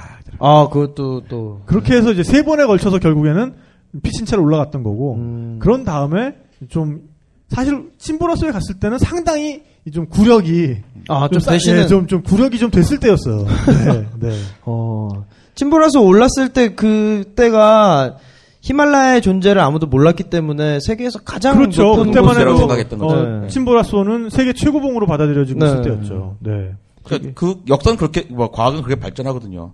그 옛날에는 알프스가 제일 높은 줄 알았다. 네. 침보 네. 침보라서 더 높네. 네. 최고였던 거예요. 네. 근데 그게 잘못된 게 아니거든요. 이게. 그렇죠. 아, 그렇죠. 아주 몰랐기 좋은 게. 발견되니까 높은 네. 게 발견되니까 그래서 과학은 계속 원래 있던 지식이 잘못됐다고 이제 증명이 되는 게 과학인 거죠. 네. 아, 그래서 그 옛날에 그 갈릴레오 시- 이전 시대는 목성에는 그렇죠. 달이 없다고 했어요. 네. 네. 근데 갈릴레오 딱 망을 보니까 달이 네 개가 있다는 네. 거예요. 네. 저 저기 과학 혁명을 일으켜서 행성에도 달이 있구나 했지만 지금 달이 뭐 수십 개가 넘잖아요. 그렇죠. 네. 그리고 그 갈릴레오가 틀렸냐?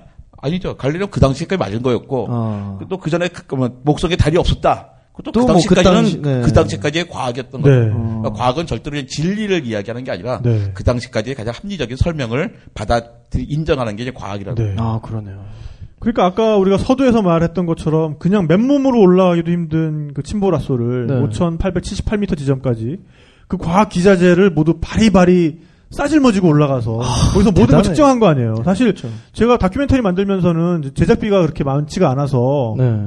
그 배우 한 명 이렇게 거기 이렇게 올라가게 만드는 것도 사실 무지 힘들었거든요. 아. 그러니까 옷 같은 거 다 고증을 통해서 거기 현지에서 만들어 가지고 그 가지고 가 가지고 이옷 싸질머지고 가는 것만 해도 너무 힘들어요. 그럼요, 그럼요. 이 배낭 하나 더, 옷 하나 더, 뭐 신발 하나 짐더 하나가 가져가는 얼마나 것도 힘든데 큰데. 사실 저, 제가 저희가 그 제작비가 더 있었으면 정말 그 괴짝 같은 거를 이렇게 짊어지고 가는 아, 네. 그림을. 그림을 만들었을 것 같아요. 어. 실제로도 그렇게 했으니까. 그렇죠. 예. 근데 그 괴짝을 일단 우리 제작진이 가지고 올라가야 되잖아요. 그 찍으려면. 그게 너무 염두, 엄두가 안 나니까 그냥 맞아요. 배낭 하나 메고 올라간 걸로 이렇게 저희가 표현을 했습니다만 음. 실제로는 그거보다 훨씬 더 많은 과학 기자재를 그것도 과학 기자 웬만한 건 다 무슨 황동 이런 걸로 돼 있어요. 아, 그러네. 네. 나무, 철. 그러니까요. 그러니까 엄청 무겁다고요. 예. 네. 그래서 이제 그런 거를 싸질머지고 올라가서 결국에 한 게 뭐였냐면 한 장의 지도를 그리는 거예요. 음. 이거는 제가 이 지도를 물론 이제 저희 훔볼트로드 시청하신 분들은 2부에 이 지도가 나오는데 네. 또 보지 못하신 분들을 위해서 이 지도를 페이스북 페이지에다가 올려놓을게요. 네, 네. 열대 지역의 자연도라는 네. 어, 하나의 지도를 그리는데 네. 어, 저희 어, 이 2부의 대본을 쓰신 저희 김진혁 PD님께서 네. 표현을 정말, 정말 너무너무 재밌게 잘 해주셨어요. 그게 네. 뭐냐면 당시의 인터넷이다 이게. 아, 아, 그 방송에도 나오잖아요. 네네. 그러니까 그 지도 한 장이 그 지역에 대한 네. 당시의 인터넷과도 같은 정보 검색이 가능한 정- 검색 엔진인 거예요. 정보 네. 그러니까 검색 엔진. 처음 그 인터넷 시대 했을 때는 어, 잘못 들었나? 무슨 말이지 했는데 네. 설명을 들어보니까 인덱스인 거죠. 네네. 이한 칸을 정하면 거기에 대한 그 검색어에 대한 그 다음 키워드들이 따라오고 네네, 네.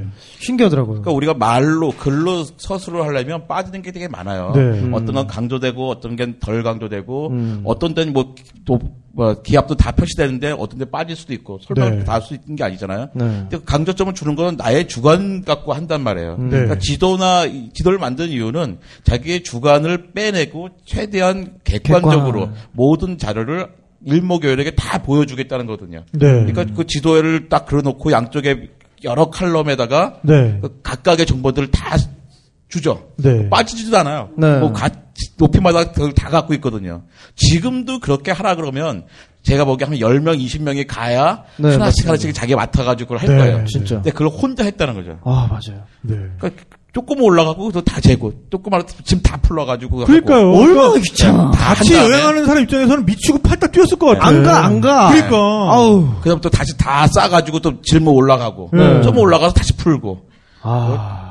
그러니까 저희가 촬영만 하러 가더라도 그죠? 저 지금 그 일반적인 생각했어요. 여행에 한두 배, 세 배 정도의 시간이 걸리거든요. 네. 그러니까 같이 그러니까 이런 게 익숙하지 않은 분들은 굉장히 지쳐해요. 네. 언제 가냐. 그러니까 뭐 이렇게 그냥 그냥 여행 같았으면 그냥 쭉쭉쭉쭉 치고 나갔을 텐데 네. 뭐 어디 갔으면 경치 좋으면은 야 삼각대 꺼내라 음. 카메라 켜라 뭐 이래가지고 찍고 또 뭐 인터뷰를 하고. 다 네, 하고 네, 네. 오래 그다음에 걸리고. 거기서 뭐 인터뷰하고 네. 뭐 멘트 치고 네. 막 근데- 그런데 나중에 보니까 4초 나와. 맞아요. 야, 한 2시간을 그 찍었는데 나중에 네. 4초가 나와. 맞아요, 맞아요. 아. 근데 훔볼트의 입장에서는 그거보다 더 한 거 아니에요. 네, 네. 조금 올라 한 예를 들면 한 50m 올라가가지고 다시 다 꺼내서 야 기압 새로 재, 이거 재고 저거 재고. 뭐 고도 새로 뭐 이렇게 측정해. 뭐 여기 하늘의 청도제, 저거 따와. 예, 여기 자, 자라는 식물 뭔지 네. 측정해 수집해. 네. 그러니까 정말 같이 여행하는 사람 입장에서는 정말 반쯤 미쳐버렸을 것 집에 같아요. 가고 싶죠, 솔직히. 네. 그 높이 뭐 50m마다 한 번씩만 재는 것도 아니거든요. 네. 그걸 또쫙 재고 다시 한번 좀 여러 번을 측정해서 이제 평균값을 내야 되니까. 네, 네. 아. 그러니까 같이 따라가는 사람은 정말 도울 거예요. 네. 맞아요, 맞아요. 그래서 그 지도를 처음에 보면은 그냥 별로 보고 싶지도 않아요. 너무 이렇게 그죠. 글자들이. 깨알같이만 있는데 네. 예, 간단하게 말씀을 드리면 가운데 이렇게 산이 묘사가 돼 있고 네. 그 다음에 그 산의 고도가 이렇게 나와 있습니다. 네. 그래서 그 고도에 따라서 어, 하늘의 청도, 기압, 그 다음에 그 그 그 높이가 다른 나라에는 어느 정도 가면은 이 정도 높이가 되는지에 대한 어, 네. 지명들, 네. 그 다음에 그 높이에 따라서 어떤 작물들이 경작 가능한가 하는 것들, 그 다음에 그 고도에는 어떤 동물이 사는가에 대한 묘사, 네. 뭐 이런 것들이 그 고도를 딱 짚으면 연관 검색어처럼 한 선으로 양쪽으로 날개처럼 펼쳐지는 거예요. 그러니까요. 네. 재밌더라고요. 그러니까 요즘 말로 하면 씨줄과 날줄로 그렇죠. 어, 네네. 네. 네. 그러니까 그 아이디어가 참 대단해요. 그러니까 그러니까 지금은 이제 당연히 그런 데이터를 만들지만 그 당시에는 그 누구도 그런 게 해본 적이 없는데 네. 그걸 아- 그 모든 데이터를 다 갖겠다는 생각을 네, 한 거잖아요. 진짜 대단. 데이터를 갖을 뿐만 아니라 이걸 이런 식으로 정리를 해야겠다는 그 아이디어를 가진 것 자체가 네. 대단한 거죠. 만약에 그 아이디어가 없었으면 여러 번 올라가 했을 거예요. 네. 정리도 안 되고. 어, 씨, 이거 안 했네. 맞아요. 또 올라가. 그래서 또 올라갈 사람이 네. 죠 음. 예, 근데 다행히 맞습니다. 다행히 이제 그 생각을 미리 가졌기 때문에 그 횟수를 많이 줄였겠죠. 몇 번 올라갔어요, 침보라서. 저는 세 번 올라갔죠. 예, 그 아, 훔볼트는요. 훔볼트는 그때 이틀에 걸쳐서 한 번 등반한 건데 대신에 다른 안데스 그, 그 화산을 다 아, 올라갔잖아요. 다른 네. 데이터들이 네, 엄청 네. 많아요. 그러니까 한 번에 한 산을 올라갈 때 훔볼트 그 옛날에도 한 번 올라갔는데 엄청나게. 네. 뭐세 번인가 네 번 올랐다가잖아요. 네. 그 차이가 있는. 아 저는 이제 날씨 아. 때문에 할수없이 가다가 또 또 또 내려오고 못 내려오고 또 예, 뭐 아. 이랬던 거고. 근데 정말 그 특히 가, 운데 부분 그 지도의 가운데 부분은 정말 글씨가 많아가지고 아, 그 식물들 나오는 예, 그뭐 그 무늬. 같거든요. 근데 그 맞아요. 자세히 보면 그게 다 식물 이름이에요. 네. 감자도 그래서 막. 예를 들면은 그 식물을 딱 하나를 짚어요. 그 다음에 옆으로 가보면은 그 식물이 자라는 높이가 나와요. 네. 그 다음에 그 같은 그 줄을 계속해서 연장해서 읽으면 그 높이대의 고도는 어, 그러니까 그 기압은 어떻고 음. 그 다음에 거기에 뭐 끓는 물은 어디 어느 정도에서 끓고 음. 그 다음에 하늘은 어느 정도 맑고 그 다음에 그 고도에서 키울 수 있는 다른 작물들은 뭐가 있고 동물은 뭐가 있고 이게 연관돼서 이제 쭉 나오는 거죠. 근데 음. 네. 저는 정말 약간 저 스스로 약간 감격했던 게 음. 뭐 이런 다큐멘터리 안 만들면 제가 거기까지 그 지도를 들여다볼 이유도 없었을 아, 거 아니에요. 근데 네. 저는 그때 한 4,700m 지점에서 뭔가 이거를 그 지도와 연관해가지고 촬영을 해야 되니까 음. 거기에 있는 고산 식물들을 제가 그냥 이름도 모르면서 막 찍었어요. 네. 그런 다음에 한국에 돌아와서 그 식물들을 놓고 구글링을 해서 이제 이름을 찾은 거죠, 제가. 네. 이렇게 생긴 식물이 뭐지? 그러면서 안데스의 식물들 뭐 이렇게 해 가지고 이미지 검색을 해 가지고 네. 이름을 찾았어요. 그 중에 하나가 이렇게 어 뭐 이끼인데 좀 거대한 이끼처럼 생긴 식물인데 네. 짜키라가라는 식물이 있어요. 네. 네. 그래서 이 차키라가라는 이름을 찾은 것만 해도 좀 감격을 했는데 이게 훔볼트 그 지도에 있을까 하고서는 있을까? 대충 그 언제를 이렇게 보는데 한눈에 딱 들어오는 거예요. 그 이름이 야 훔볼트가 적어 놓은 게. 신기하다. 예, 저는 그래서 저 스스로는 개인적으로는 그때 되게 감격했어요. 그럴만하죠. 네. 혹시 뭐 알렉산더 형이 그렇죠. 아, 아, 네. 우리 형이 찾아놓은 거 나, 나도 찾았어. 아, 네, 네. 형과의 어떤 교감을. 어, 그렇죠. 형과의 아. 교감이. 네. 느낌이 참. 네, 어쨌든 그래서 이 열대 지역의 자연도라는 이 지- 지도를 네. 집대성하면서 훔볼트는 안데스 여행을 마치고 페루로 내려오죠. 네, 네. 그래서 어 페루로 넘어오면서 페루 북부에 들어와서 어 우앙가 마르카라는 고개를 넘어요. 네. 그 고개에서 처음으로 태평양을 봅니다. 아. 네. 처음 볼 참- 때 뭔가 쫙 하는 바다가 보이지 않고 네, 좀 뿌해가지고 무슨 안개 속에 네. 있는 바다를 보죠. 네. 어. 처음에 약간 실망했을 거예요. 그러게요. 쫙 하길 네, 발사. 네. 그래도 그 어린 시절부터의 꿈이, 꿈이 그대로. 정말 이어진 이어져서 정말 지금 자기한테 펼쳐진 거잖아요. 아. 왜냐하면 그런 여행을 하- 해야겠다라고 마음 먹은 게 폴스터라는 사람이 쓴그 네. 세계 주황기였고 네. 그 세계 주황기의 대부분의 무대가 되는 곳은 태평양이거든요. 음. 제임스 쿡이 태평양을 돌아다녔던 거에 대한 네. 그러니까 어린 시절부터 정말 태평양을 보는 게 자기 소원이었을 거고 그러니까 유럽 사람이 보기엔 대서양은 앞바다예요. 그렇죠. 네. 근데 태평양은 앞바다가 아니라 그 건너 바다거든요. 네. 네. 그 사이에 엄청난 대륙이 많지가 있고. 않은 거고. 네.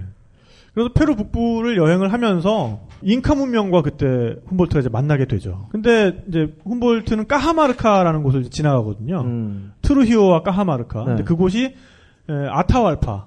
그러니까 잉카의 마지막 왕이 스페인 정복자였던 피사로한테 사로잡힌 지역이기도 하고요. 네. 근데 거기에서 훔볼트가 너무너무 가슴 아팠던 거는 잉카의 문명이 점점 더 사라져가고 있고 점점 더 파괴되어 가고 있다는 거였어요. 음. 특히나 뭐였냐면은 잉카는 이제 문자가 없었거든요. 네.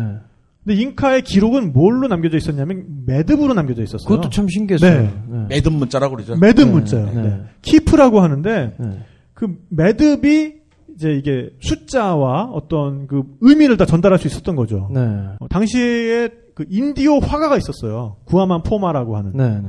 당시에 어떤 풍속화를 남겼거든요. 그 그림에 보면은 잉카 시대의 세금 징수원들은 네. 그 매듭을 가지고 다녔어요. 그걸 가지고 이제 네, 그래서 그 매듭을 가지고 기록도 하고 또 그 매듭을 바탕으로 해서 거기에서 어떤 정보를 통해서 세금을 얼마큼 거둘 것인가를 그렇죠. 또 결정을 하고 했던 거죠. 음. 근데 그거를 읽을 줄 아는 사람이 이제 없어요. 음. 그러니까 이미 그 훔볼트가 남미 여행하던 시절에도 이미 그 키프 문자를 읽는 법은 영원히 실전돼 버린 거죠. 음. 그러니까 한 문명이 그렇게 단절이 되는 거에 대해서 훔볼트는 너무너무 가슴 아팠던 거예요. 그렇습니다. 이미 단절됐고 앞으로도 그나마 있는 걸 남길 방법이 없- 없다고 생각하니까 네. 답답한 마음에 자기가 거기서 잉카어를 그렇죠. 그것도 참 대단해요. 그러니까 참 답답한 마음에 아니. 네. 네. 언어학자는 형인데 네. 본인은 더해. 그러니까 그러니까 이것도 내가 안 하면 딴 사람들이 할 일이 없다고 생각하는 거예요. 그런가 봐요. 그난 만능 지식인데 이거 내가 네. 해야지. 네, 네, 네. 그러니까 추천한 역사적 사명감을 네, 가지고 하는 거죠. 그렇습니다. 왜 회사에도 보면 이제 상사분들 중에 자기가 안 하면 답답해 하시는 분들 있잖아요. 맞아요. 그럼 딱 그런 타입인 거지. 그러니까 뭐 그런 성격도 있- 있고 네. 그 다음에 그 유럽 문명뿐만 아니라 잉카의 문명 자체가 귀하다고 생각한 거예요. 아, 그것도 다른 참 유럽 사람들은 우리 거는 대단한 거지만 저것들은 야만이야 다 부서 이거였는데. 그게 아니라 모든 문명들에게 각각의. 가치가 있다. 네. 가치가 가치가 있는데 저가 사라지니까 좀 꼭 지켜야겠다는 간절한 마음이 있었던 거죠. 맞습니다. 거기에 존중감 그들에 대한 존중감이 있으니까 그게 가능했던 거예요. 네. 단순한 호기심 여기서 머문 게 아닌 것 같아요. 그러니까 그것 때문에 이 탐험이라는 것이 훔볼트 이전과 이후로 나눠진다는 게 바로 그 지점인 것 같아요. 음. 네. 그러니까 그저가 약탈해서 네. 그, 그 막, 보존과 교류로 네. 바뀌는 거죠. 네.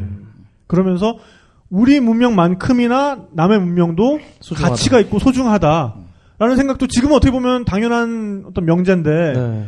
이런 생각 자체를 해낸 게 훔볼트라고 볼 수도 있는 거죠. 그러니까. 그러니까 한참 뒤에 그 훔볼트의 여- 여행의 영향을 받- 가장 크게 받은 사람이 이제 다윈인데 네. 네. 다윈조차도 약간의 그 민족 차별성을 갖고 있었거든요. 네. 근데 우리가 보기에는 아주 공정한 사람이지만 약간 있었어요. 네. 근데 다윈보다 한 세대 앞선 네. 훔볼트는 그게 오히려 더 없었던 거죠. 네. 그러니까 그 당시로 기준을 보면 이제 혁명적인 그 사고를 갖고 있었던 거예요. 네. 네. 그렇게 해서 페루 북부를 지나쳐서 훔볼트는 페루의 수도인 리마로 들어오는데 아.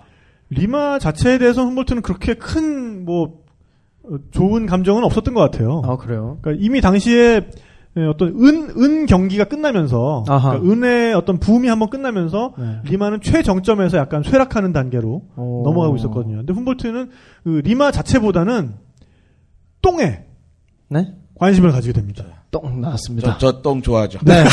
우리 또 관장님이시니까. 네, 또. 우리 사람들은 똥을 좀 피하잖아요, 기본적으로. 네, 네, 네. 근데 뭐 딴 동물들은 똥이 나 보이면 무조건 다가갑니다. 네. 그래서 냄새를 맡고 그러죠. 어. 그 아까 이 지도가 훔볼트 시대가 만든 인터넷이라고 그랬잖아요. 네네. 똥 동물 세계에서는 똥이 바로 인터넷이에요. 오. 똥을 딱 보면 아 여기에 어떤 동물이었고 뭐 이런 거죠. 예를 들어서 네. 영양 상태가 어떻고 어, 영양소 어떤 동물이 지나갔구나. 오. 근데 같은 동물끼리 같은 동물끼리는 암컷과 수컷이 있으면 그 아- 오줌 냄새나 똥 냄새를 보고선 수컷은 아 저 암컷의 생리 주기까지도 알 오. 수가 있는 거예요. 야. 그러니까 똥을 절대 피하지 않죠. 네. 그리고 심지어 많은 동물들은 자기 새끼 똥을 먹어요. 네. 왜냐하면 자기 새끼에 대한 정보가 새 나가지 않게 해서. 네. 새끼 어, 똥이 그렇죠. 있으면 다른 동물이 보고서 그 새끼 존재를 알잖아요. 네, 네. 그러니까 그걸 다 먹어치워서 깨끗하게 만들어 주는 거죠. 오. 그 저도 큰 딸이 태어났을 때 첫째 딸이 태어날 때 그 다 첫 번째 똥을 먹었어요. 오. 아우. 역시 과학자는 좀 어이, 여기 계셨네요. 초록색 똥이었는데 초록색 네. 똥인데 나 거기서 되게 너무 사랑스러워서 얘는 똥마저 좋을 거야 생각했는데 아니었어요. 똥은 아, 아, 똥은 똥일 뿐. 똥은 똥에서 내가 그다음부터는 절대로 똥 안 먹어요. 아, 네. 우리 훔정모 관장님. 네. 네. 아, 대단하십니다. 근데 그 똥에 결정적인 원소들이 있거든요. 어, 네, 네. 우리 생명체는 그로 탄소, 수소, 산소로 이제 많이 있어요. 탄- 네, 이산화탄소와 아 이산탄소가 아니지 탄수화물과 에너지원인 탄수화물과 단백질은 탄소, 수소, 산소로 되어 있어요. 네, 이건 네. 얻기 쉬워요. 이산화탄소, 산소, 물을 가지고 무한정으로 얻어낼 수가 있죠. 네. 그런데 거기 말고 왜 생명의 정보를 갖고 있는 핵산 네. DNA나 RNA 그 생명의 모든 활동을 주관하는 단백질에는 하나가 더 들어 있어요. 중요한 게 N- N이라는 질소거든요. 질소. 네. 아, 그 과자 봉지 안에 빵빵하게 들어 있는 그죠. 거. 질소. 아, 우리가 슈퍼 가면 사는 거. 예. 과자 딸려 나오고. 껴주는 거. 네네네. 근데 그 질소는 우주에서 여섯 번째로 많은 원소예요. 어, 그렇죠. 어마어마하게 네, 많은 네, 거. 네. 많은 거죠. 네. 지구도 대기의 78%가 그렇죠. 질소예요. 질소로. 아, 그럼 우리가 숨 쉬는 게 산소보다 산소- 질소가 더 훨씬 많은 산소 거네요. 많이 산소 들어간 얼마 안. 된다고. 근데 질소의 질자가 뭐냐? 질식할 때 질이에요. 오. 그러니까 질소는 숨쉴 때 필요 없다는 거고 네, 네. 그게 불어로는 아조트쯤 되는데 네. AZOT쯤 돼요. 근데 JOT 조트가 오, 네. 예, 그러니까 좀 그렇지만 네. 그러니까 생명이라는 뜻이고 좀 아가 아, 뭐, 뜻이. 묘하게 연결되는데? 네. 어, 어, 생명 조, 조선 생명이다. 예. 네. 그러니까 생명이 아니다. 그러니까 네. 생명과 상관없다라는 뜻을 이제 질소가 있는데 아. 근데 사실은 그 잘못된 명명이죠. 네. 질소는 우리에게 생명의 결정적인거든요. 아. 왜냐면 아까 단백질과 그렇죠. 뭐, 음, 핵산에 들어가야 되니까. 근데 네. 문제는 이 대기 중에 그렇게 많은 질소들은 우리 소용이 없어요. 질소가 생명계 안으로 들어오려면 아질산이나 질산이나 형태로 바뀌어야 돼요. 오. NO3나 NO2라는 형태로.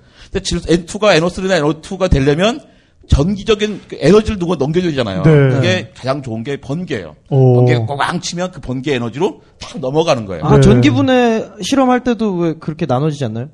예, 그- 그렇다고 그러고요. 네. 넘어가는데 네네. 그러니까 번개가 막 치면 좀 좋아요. 비가 올 때 번개가 치면 그때 이제 땅이 좋아지는 거예요. 오. 근데 우리가 식물을 일단 식물을 통해서 얻는데 식, 그 질소들이 식물에 필요한 그 천연- 아질산과 질산으로 다 변하려면 전 세계에서 쉬지 않고 계속 번개가 쳐야 되는 거예요. 네. 그건 세상이 다 불 난리가 나겠죠.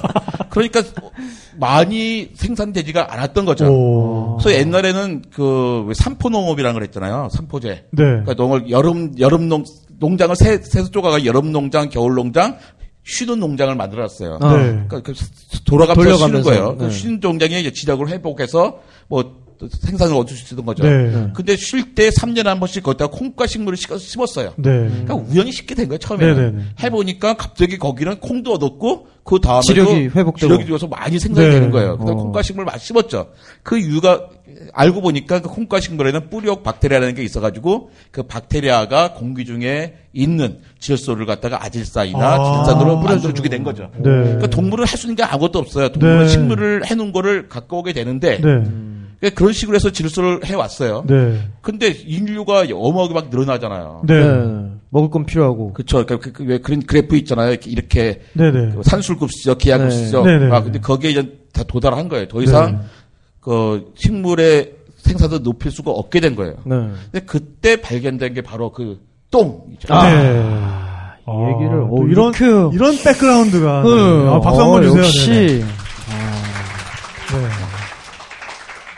다큐 보신 분들은 이제 짐작하셨을 거예요. 네. 그래서 어, 리마는 항구 도시거든요. 그래서 네. 리마에서 가장 큰 항구가 까야오라는 항구예요. 근데 훔볼트는 그 까야오에 나가서 이렇게 어, 위도 경도 재고 뭐 그 그때 또 이슈가 됐던 게 뭐냐면은 그 수성의 태양면 통과. 어. 그러니까 일식처럼 네. 수성이 태양을 이렇게 통과하는 그 시점이 있었어요. 네. 근데 그게 또 학자들 사이에서는 빅 이슈였거든요. 오. 왜냐하면 그거를 통해서 유럽에서 유- 그러니까 왜냐하면 그거는 유럽 사람이 보나 남미에서 보나 동일한 시간을 관측이 되잖아요. 그렇죠. 그러니까 시간을 정확하게 잴 수가 있는 거예요. 음. 그때 시계를 정확하게 세팅을 할 수가 있는 거예요. 네. 그러면 경도를 정확하게 산출할 수가 있는 거거든요. 음. 그래서 어, 훔볼트는 그때 그거를 측정하기 위해서 까야오 항구에 많이 나갔어요. 음. 근데 거기 앉아서 이렇게 가만히 보니까 배들이 뭐를 이렇게 싣고서 왔다 갔다 하는데 냄새가 엄청 나요. 네. 보니까 그게 새똥이래요. 새똥. 예. 그래서 인디오한테 저기 뭐냐, 그러니까 아, 인디오 말로 이제 우아노다. 네. 우아노가 뭐냐? 새똥이다. 똥덩어리. 네. 그러니까 지금은 구아노라고 부르거든요. 네, 네.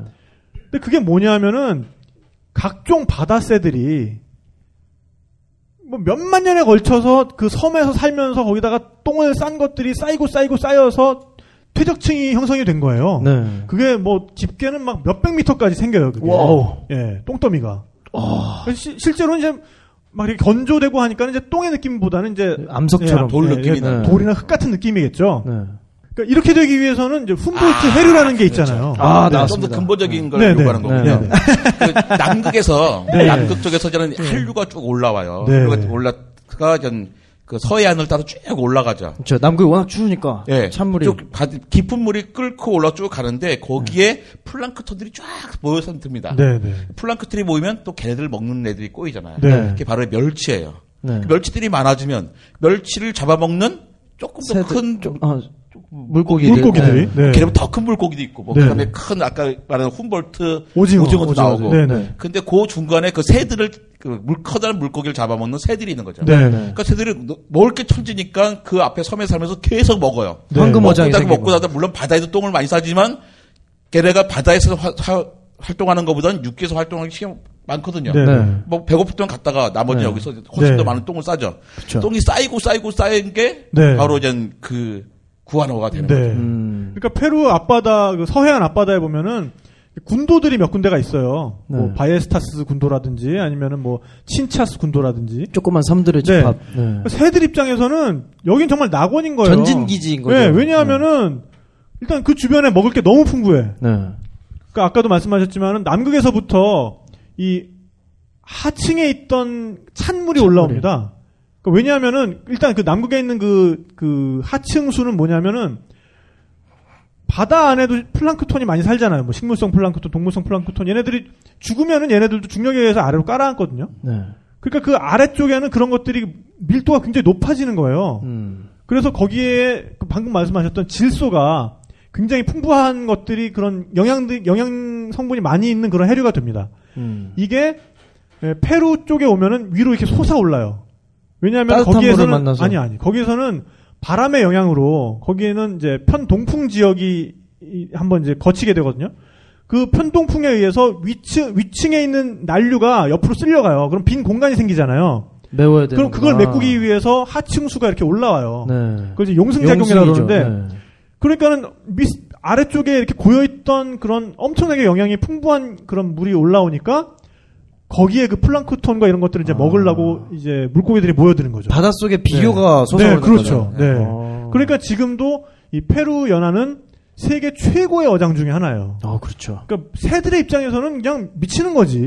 네. 물방 고기 반. 네, 그렇죠. 아. 네, 쉽게 말해서 네. 거기다가 섬에 가면은 뭐 바다 위에서 이제 있으니까 네. 뭐 무슨 포식자가 오는 것도 아니고 아, 거기 그러네요. 뭐 푸마가 오는 것도 아니고 뭐 아. 예. 뭐 인간이 접근할 수도 없고 그러니까 거긴 정말 새들의 낙원이 되는 거예요. 네. 거기에 적은 새, 적은 새밖에 없어요. 네. 아. 그러니까 콘도르는 거기까지 가요. 그렇죠. 근데 콘도르는 살아있는 새는 못 먹어. 죽은 애들만. 그러니까 뭐 거기에 있는 뭐 새 사체나 새끼. 아니면 바다 사자들도 거기 살거든요. 네. 바다 사자들이 새끼를 낳으면 태반이 떨어지잖아요. 아. 그 태반을 먹으러 안데스부터 거기까지 날아온대요. 야. 그, 그것도 너무 신기한 거예요. 그, 그 시즌에 거기에 그게 있다는 걸 어떻게 아는 것이며. 우리가 거의- 홍어 네. 시즌에 홍어 먹으러 가듯이. 그렇죠. 네, 네. 아, 그렇군요. 아, 묘하게 이렇게 납득되는 비유인데 그것도. 네. 네, 그러다 보니까 그 비료가 사실 그 안에는 질소가 엄청나게 하- 많이 함유가 돼 있는 거예요. 네. 근데 인디오들은 그 비, 그 새똥이 지력을 높여준다는 걸 경험적으로 알고 있었던 거죠. 어허. 물론 질소는 몰랐어요. 질소에 대해서 거기까지는, 몰랐지만 네. 어쨌든 뿌리니까 되더라. 네, 네, 그러니까 옛날에 유럽 사람들이 콩과 씨- 심으니까 네. 되더라 하는 것처럼 네. 그러니까 비슷한 식의 얘기는 그 쇠똥을 갖다가 그 쇠똥이 아니죠. 새똥을 네, 네. 새똥을 네. 갈아서 뿌렸더니 네. 뭐 지력이 좋아지더라고 그냥 경험적으로 안 그- 네, 네. 그러니까 훔볼트는 이제 또 우리 호기심의 훔볼트. 아, 네. 네. 가봐야죠. 찍어 먹었나요, 또? 먹었을 겁니다. 그랬을 것 같아요. 네. 아마도 먹어봤을 것 같아 이 그죠. 사람의 성격상. 그러니까. 네. 저라도 먹죠. 아, 우리 과학을 제대로 하려면 어, 똥 정도는 먹어줘야 또, 네. 되는 게 아닌가. 뭐든지 그리고 찍어 한 잡수는. 200볼트 정도 되는 전기는 한번 한번 그냥 재미로 네. 한번 먹어줘야 되는 게 네. 아닌가라는 생각이 들면서요. 네. 훔볼트는 또 이거를 수집을 해서 네. 자기가 유럽으로 돌아올 때 마찬가지로 가지고 와서 자기 주변에 있는 과학자들로 하여금 이걸 또 어, 실험을 하게 하죠. 어. 네, 그래서 프랑스의 화학자 보클랭이라는 사람이 네. 이걸 가지고 실험을 해서 아 여기에 요산이 풍부하다. 음흠. 근데 요산은 곧 질소거든요. 네. 그러니까 이게 질소다라는 어. 거를 밝혀내죠. 야, 거기까지 가는구나. 네.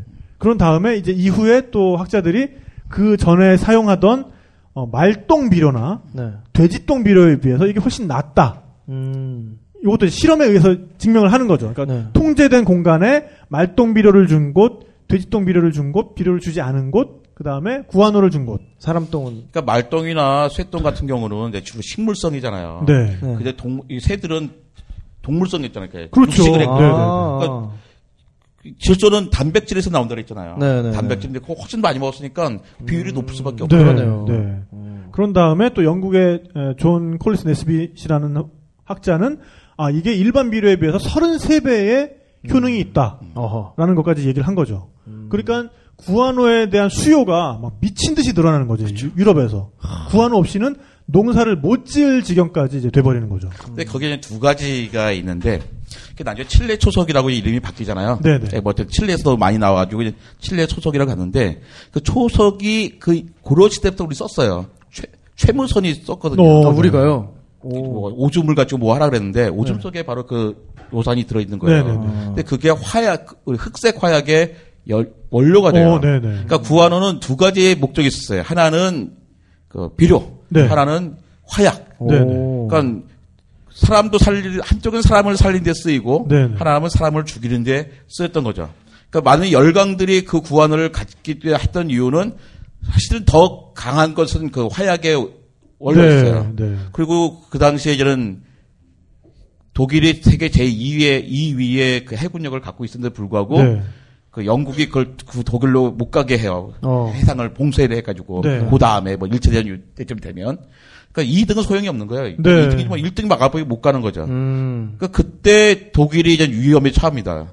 구아노가 안 오니까 식량을 생산할 수도 없고 화약을 만들 수도 없죠. 네. 그래서 그 위기를 극복한 게그 화학자가 있죠.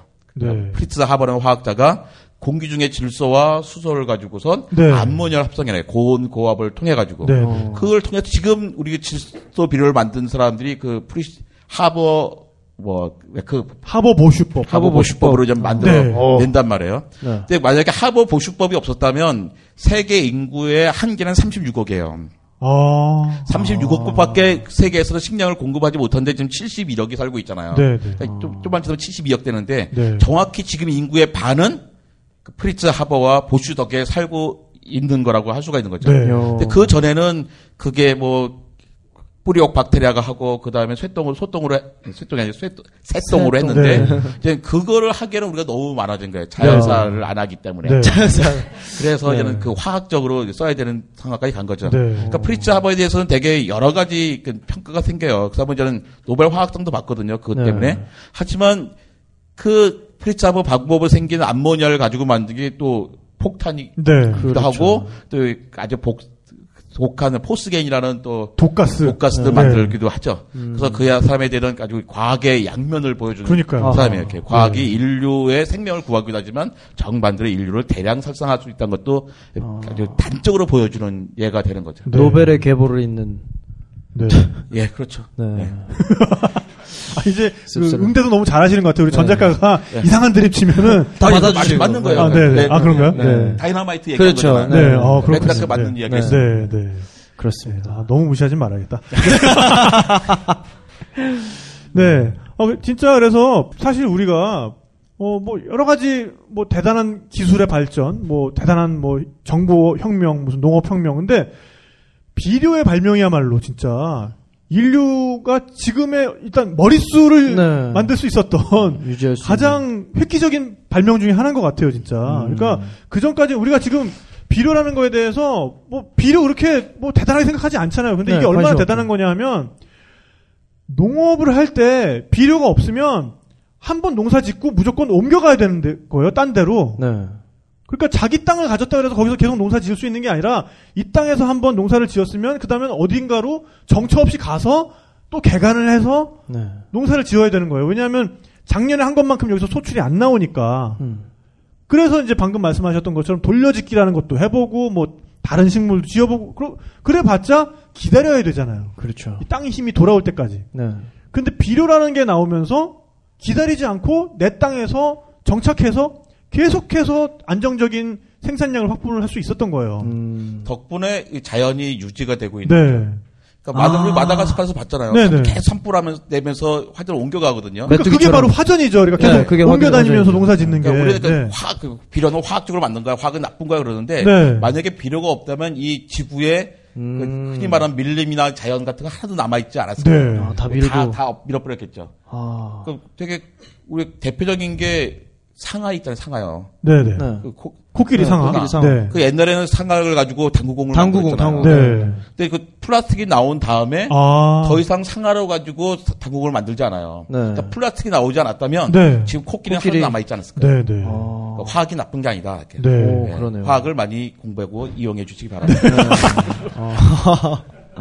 네, 어쨌든 그래서 어 유럽에서 그렇게 이제 구한호에 대한 수요가 폭증을 했잖아요. 네. 그것 때문에 결국엔 전쟁까지 그랬다면서 발발을 해요. 네.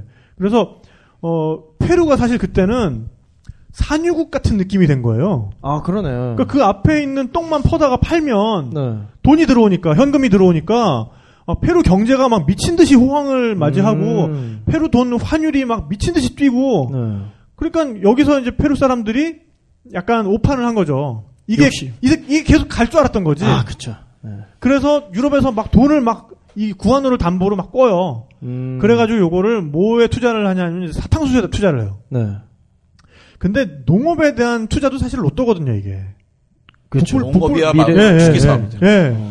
그러니까 이게 남으면은 정말 막대한 이윤이 남는데 뭐 이렇게 날씨 같은 거 한 번 안 맞아 버리면. 투자한 돈 다 날리는 거예요. 그러네요. 근데 또 이제 일이 꼬일라니까 사탕수수가 그때 엄청나게 가뭄이 들면서 이게 소출이 확 줄어버리고 음. 그 다음에 구한호까지 바닥을 보이기 시작하는 거예요. 그러니까 지금도 구한호를 퍼다 팔긴 하는데 명확하게 그 이 뭐죠 안식년을 두거든요.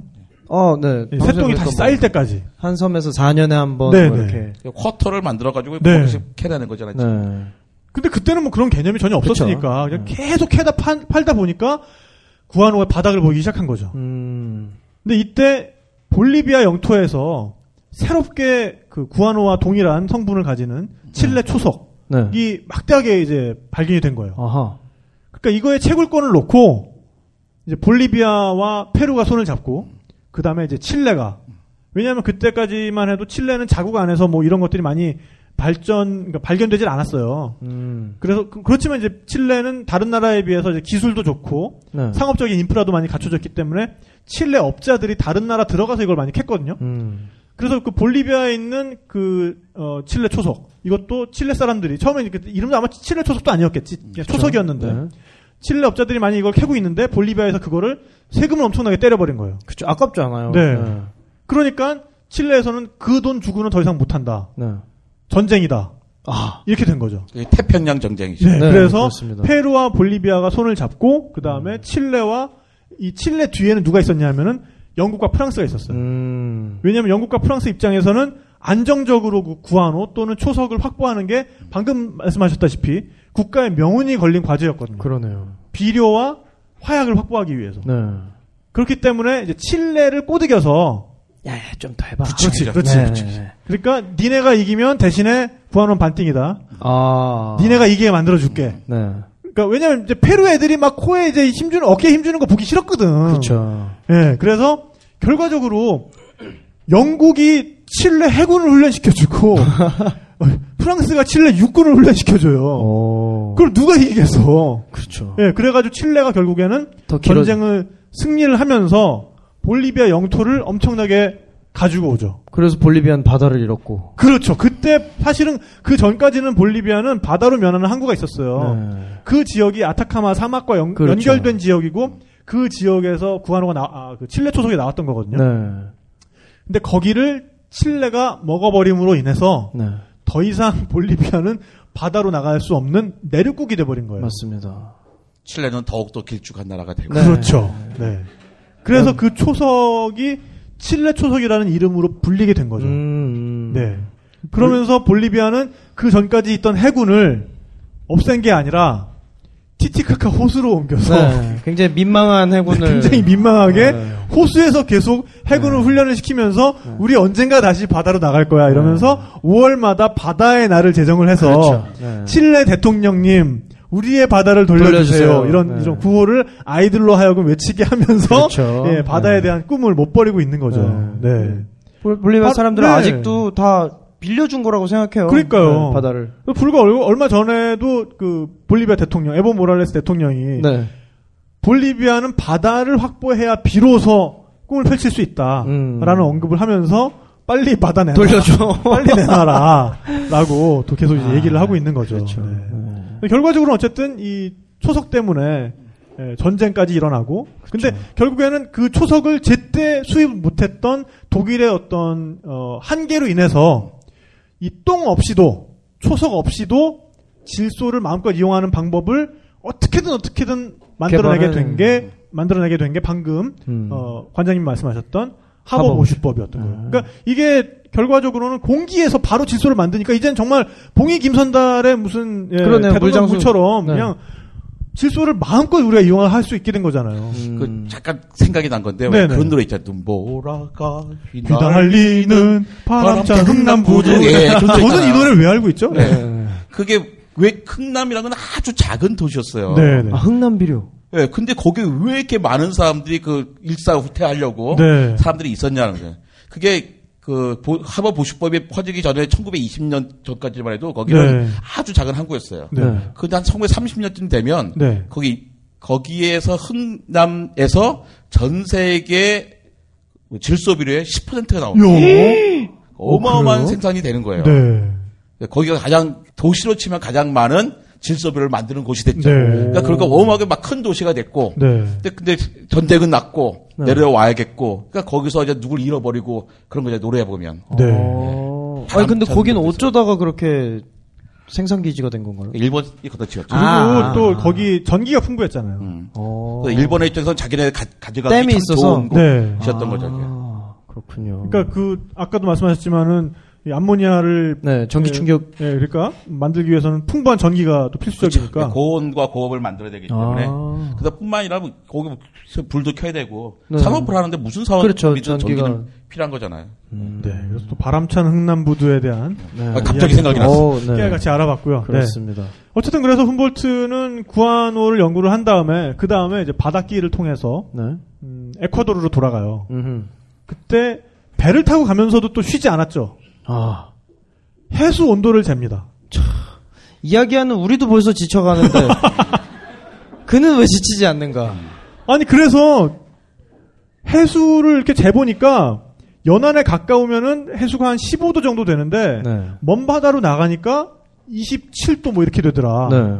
그러니까 이 해수는 굉장히 온도가 낮다라는 음. 이야기를 처음 한 것도 훔볼트예요. 그렇죠. 네. 그래서 이제 훔볼트 해류. 그래서 그 해류를 뭐 지금은 페루 해류라고 부르, 부르는데 네. 에, 사실은 훔볼트 해류라는 이름이 우리한테 좀 더 친숙하죠. 익숙하죠. 음. 네. 그 훔볼트 해류라고 나, 나중에 후, 후, 후배, 후대의 후배, 과학자들이 네. 이름을 붙여요. 네. 훔볼트 해류다. 근데 훔볼트가 그 이름에 반대해요. 오. 왜냐면 유럽 사람으로서 내가 처음 보고 이렇게 관찰하고 기록을 했지만 네. 이미 거기 살고 있던 사람들은 다, 다 알고 있던 있는. 해류였다. 근데 네. 거기다 왜 내 이름을 붙이느냐? 네. 그건 공정하지 않다라고 이야기하죠. 그런데 다른 유럽 사람들은 어떻게 그렇다고 이제 그 나라 사람 이름이나 그 나라 이름을 붙입니까? 우리 유럽 사람 이름을 붙여야지. 네. 그것까지 본인이 싫다는데도 불구하고 훔볼트 해류라고 부르죠. 네. 오, 난 사람이네요. 네. 어, 참. 네, 어쨌든 그 훔볼트 해류는 교통로이기도 했거든요. 그러니까 어, 페루의 서해안을 따라서 이동을 할 때는 그 해류를 타면 가장 빠르고 편안하게 아. 네, 북쪽으로. 네, 그 왜냐하면 그게. 캘리포니아까지 가거든요. 네, 네, 네. 그러니까 뭐 노선 버스 같은 거죠. 네. 그냥 얹어 놓으면 가니까. 그렇죠. 네. 네. 그래서 그 해류를 타고 어, 에콰도르 과야킬로 돌아왔다가 과야킬에서 다시 그 해류를 타고 멕시코로 넘어가죠. 음. 그래서 멕시코에서는 어, 멕시코 어, 멕시코 시티에서 네. 왕립 도서관에 거의 상주하다시피 하면서 모든 문헌과 과거 기록과 이런 것들을 또 연구를 해서 아. 멕, 멕시, 멕시코 왕국지. 지금 원래 제목은 되게 길어요. 네. 어, 누에바 에스파냐 왕국에 대한 정치적 에세이라는 음. 책을 씁니다. 네. 네. 그래서 그 책에서는 정말 어, 멕시코에 무엇이 돈이 되는가, 무엇 광산은 어디에 있는가? 더 많은 부를 창출하려면 어떻게 해야 되는가? 음. 지금 인디오들의 상태는 어떤가? 뭐 이런 것들을 총망라한 책을 써요. 그리고 대단하네. 지도를 작성을 하죠. 어허. 이것들을 가지고 어, 유럽을 돌아가는 길에 사실은 미국에 잠깐 들립니다. 토마스 제퍼슨 대통령도 예, 만났다고. 제퍼슨 대통령을 만나요. 아, 참. 왜냐하면 그 제퍼슨이라는 사람은 당시 미국 대통령이기도 했지만 미국 최고의 지성이기도 했어요. 네네네. 그러니까 정말 고수는 고수를 알아보는 거죠. 아하. 그 둘은 서로 만나기 전부터 흠모했어요. 오. 그래서 훔볼트가 미국에 간 이유가 딴 게 아니라 사실은 제퍼슨을 만나기 위해서 간 거예요, 네. 사실. 오. 제퍼슨의 초청을 받아서. 네. 근데 막판에 미국에 가기 전에 폭풍이 한번 휘말려요. 네. 그러니까 훔볼트가 사실 그 여행을 처음 시작할 때 한 말이 있거든요. 나는 이 여행이 끝날 때까지 내가 살아 있으리라고 기대하지 않는다. 멋있다. 하지만 내 여행을 유럽 사람들이 전혀 모르고 있다면 난 되게 당황스러울 것이다. 라고 얘기를 하죠. 그래서 훔볼트는 어디 가, 그러니까 이 사람은 언론 플레이에도 되게 능한 사람이었어요. 그래, 그 슈퍼스타가 또. 그러니까 돼 언론. 플레이라고 그러면은 좀 되게 안 좋은 걸 우리가 느끼잖아요. 근데 네. 홍보를 할 줄 아는 사람이었어요. 홍보. 어, 그쵸. 그러니까 어디 가든지 편지를 한 세 통씩 썼어요. 똑같은 거에 대해서. 음. 그래서 계속 다른 방향, 다른 그러니까 수취인을 다르게 해서 비슷한 내용의 편지를 계속 보낸 거예요. 네네네. 그러니까 유럽에서는 이미 이 사람의 여행이 마치기도 전에 슈퍼스타가 이슈가 돼 있었어요. 이미. 있었죠. 네, 네. 그래서 여러 군데 보낸 게 뭐 여러 군데 보내서 크게 알릴 이유도 있었지만 갑자기 하나 보냈는데 그쵸. 네. 갑자기 중간에. 풍랑으로 없어질 수도 그러니까요. 있고 그래서 네. 똑같은 샘플을 여러 개 채취해요. 맞아요. 그래서 다른 음. 배로 보내요. 가지고 혹시 사라질까봐 네. 아주 세심한 사람이었죠. 아, 네. 그러니까. 그래서 자기 수집품들도 똑같은 양으로 해가지고 세 무더기로 나눠요. 똑같은 음. 구성으로 해서. 네, 네. 그래서 그걸 서로 다른 방향으로 보내요. 종합 선물 세트를. 네. 그러니까 이게 중간에 진짜 방금 말씀하신 것처럼 지금보다는 여행의 불안정성이 훨씬 클 때였으니까 네. 중간에 뭐 무슨 일이 생길지 모르는 거잖아요. 그렇죠. 네. 그래서 지금 지금 그 결과 베를린에 가도 있고 훔볼트의 샘플이 음. 뭐 파리에 가도 있고 이렇습니다. 네. 네. 어쨌든 그래서 그런 서신 왕래를 통해서 어 제퍼슨 대통령과 훔볼트는 서로의 존재에 대해서 알고 있었죠. 음. 네. 그래서 어 필라델피아에 가서 네. 제퍼슨 대통령을 만나죠. 크림치즈를 먹으면? 네, 씨. 죄송합니다. 그리고 제퍼슨 대통령의 네. 그 별적인 거의 가둬두지 하고 네. 끊임없이 아, 이야기를 얘기를 듣고. 네. 그 정보를 다 빼내는 거죠. 네. 어. 또그 훔볼트 자체가 미국에 대한 되게 호의적인 생각이 있었어요. 네. 음. 유럽은 되게 무슨 어쨌든 중세적인 모습이 남아 있잖아요. 근데 네. 미국은 되게 자유의 나라라고 생각했거든요. 아. 그러니까 계몽의 나라고 자유의 나라서 거기다 뭔가 자기가 기여를 하고 싶은 마음이 있었어요. 네. 음, 그래서 자기 걸 다 이렇게 내줬군요. 네, 그 과학자들은 원래 그래 다 내줍니다. 오. 네. 과학자들은 그게 자기 거라고 생각하지 않죠. 네. 다 논문을 발표하잖아요. 네. 네. 아, 아, 그러니까 지식만. 그쵸. 아, 또 네. 돈도 다 이렇게 내주신다는. 거. 오늘 또 저 뒤풀이를 어떻게 할까지. 어, 저도 잠시. 네. 어. 네. 어, 어쨌든 그래서 어그 제퍼슨 입장에서는 정말 최고의 정보원이었던 거죠. 그러네요. 네. 그래서 훔볼트가 훔볼트는 그리고 자기가 조사했던 그런 데이터와 지도를 또 아낌없이 제퍼슨한테 줬어요. 네. 그다음에 이건 굉장히 또 나중의 일이긴 한데 그때까지만 해도 캘리포니아와 텍사스는 멕시코 영토였어요. 아, 네. 그러니까 그쵸. 훔볼트가 제퍼슨한테 넘겨준 지도에는 그 지역의 정보까지 망라돼 있었죠. 음. 그래서 결과적으로 그 그로부터 또 50년이 지나서 미국은 그 지역에 대한 패권을 확보를 합니다.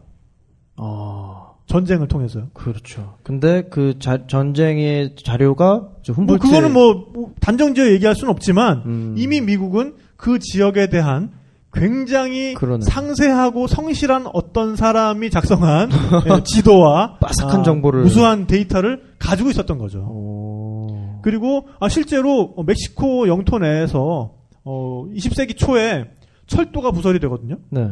그때 그 철도 기술자들이 들고 다니는 지도는 다 훔볼트 지도였어요. 오. 네. 훔볼트가 그린 지도가 숫자가 정확하지 않은데 뭐 1425장 네, 네. 쯤 돼요. 네, 그 기억이 그것만 맞다면 시간 1425장이었어요. 많이 근데 그때 그 서대문 자연사 박물관에서 저희가 큰 빔 프로젝터로 정말 구글 어스 위에다 그걸 겹쳐봤거든요. 아. 위성 지도 위에다가 뭐 그렇게 많이 오차가 안 나고 들어맞아요.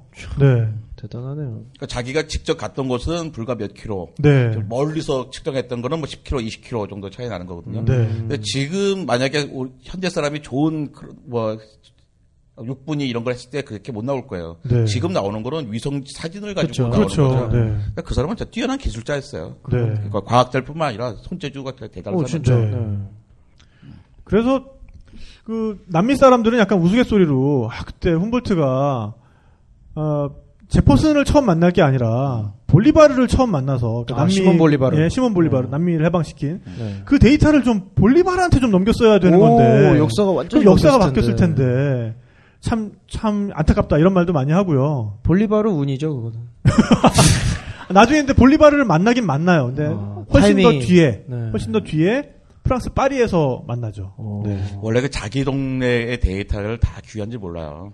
맞아요. 아. 여기 맨날 봤기 때문에 네. 어, 우리가 다 알고 있는데 뭐 외부인이 와서 뭐 얼마나 받겠어. 네. 사실 그런 마음 우리가 더잘알 텐데 이런 착각 내지 오만함들은 되게 갖고 있거든요. 네. 왜 우리나라가 외국 사람들이 막 와서 보잖아요. 네. 되게 유치한 부분도 있거든요. 음. 근데 사실 우리가 못 보는 부분들도 보는 게 네. 있어요. 그래서 맞습니다. 낯설게 보는 것들이 되게 중요해요. 이렇게 네. 과학이나 인문에서도 마찬가지거든요. 익숙해면 놓치는 게 많거든요. 네. 그 낯선, 낯선 곳에서 가서 이제 많은 걸 보고 그 통찰을 갖는 거죠. 네. 근데 그 부분에서 이제 훔볼트는 그 되게 운이 좋았고 근데 거기에 있던 사람들은 훔볼트에 대한 그 그것을 그 낯선 게 보험에 네. 대한 가치를 인정하지 못했던 거죠. 네. 음. 결과적으로는 시몬 볼리바르도 어, 훔볼트를 평해서 네.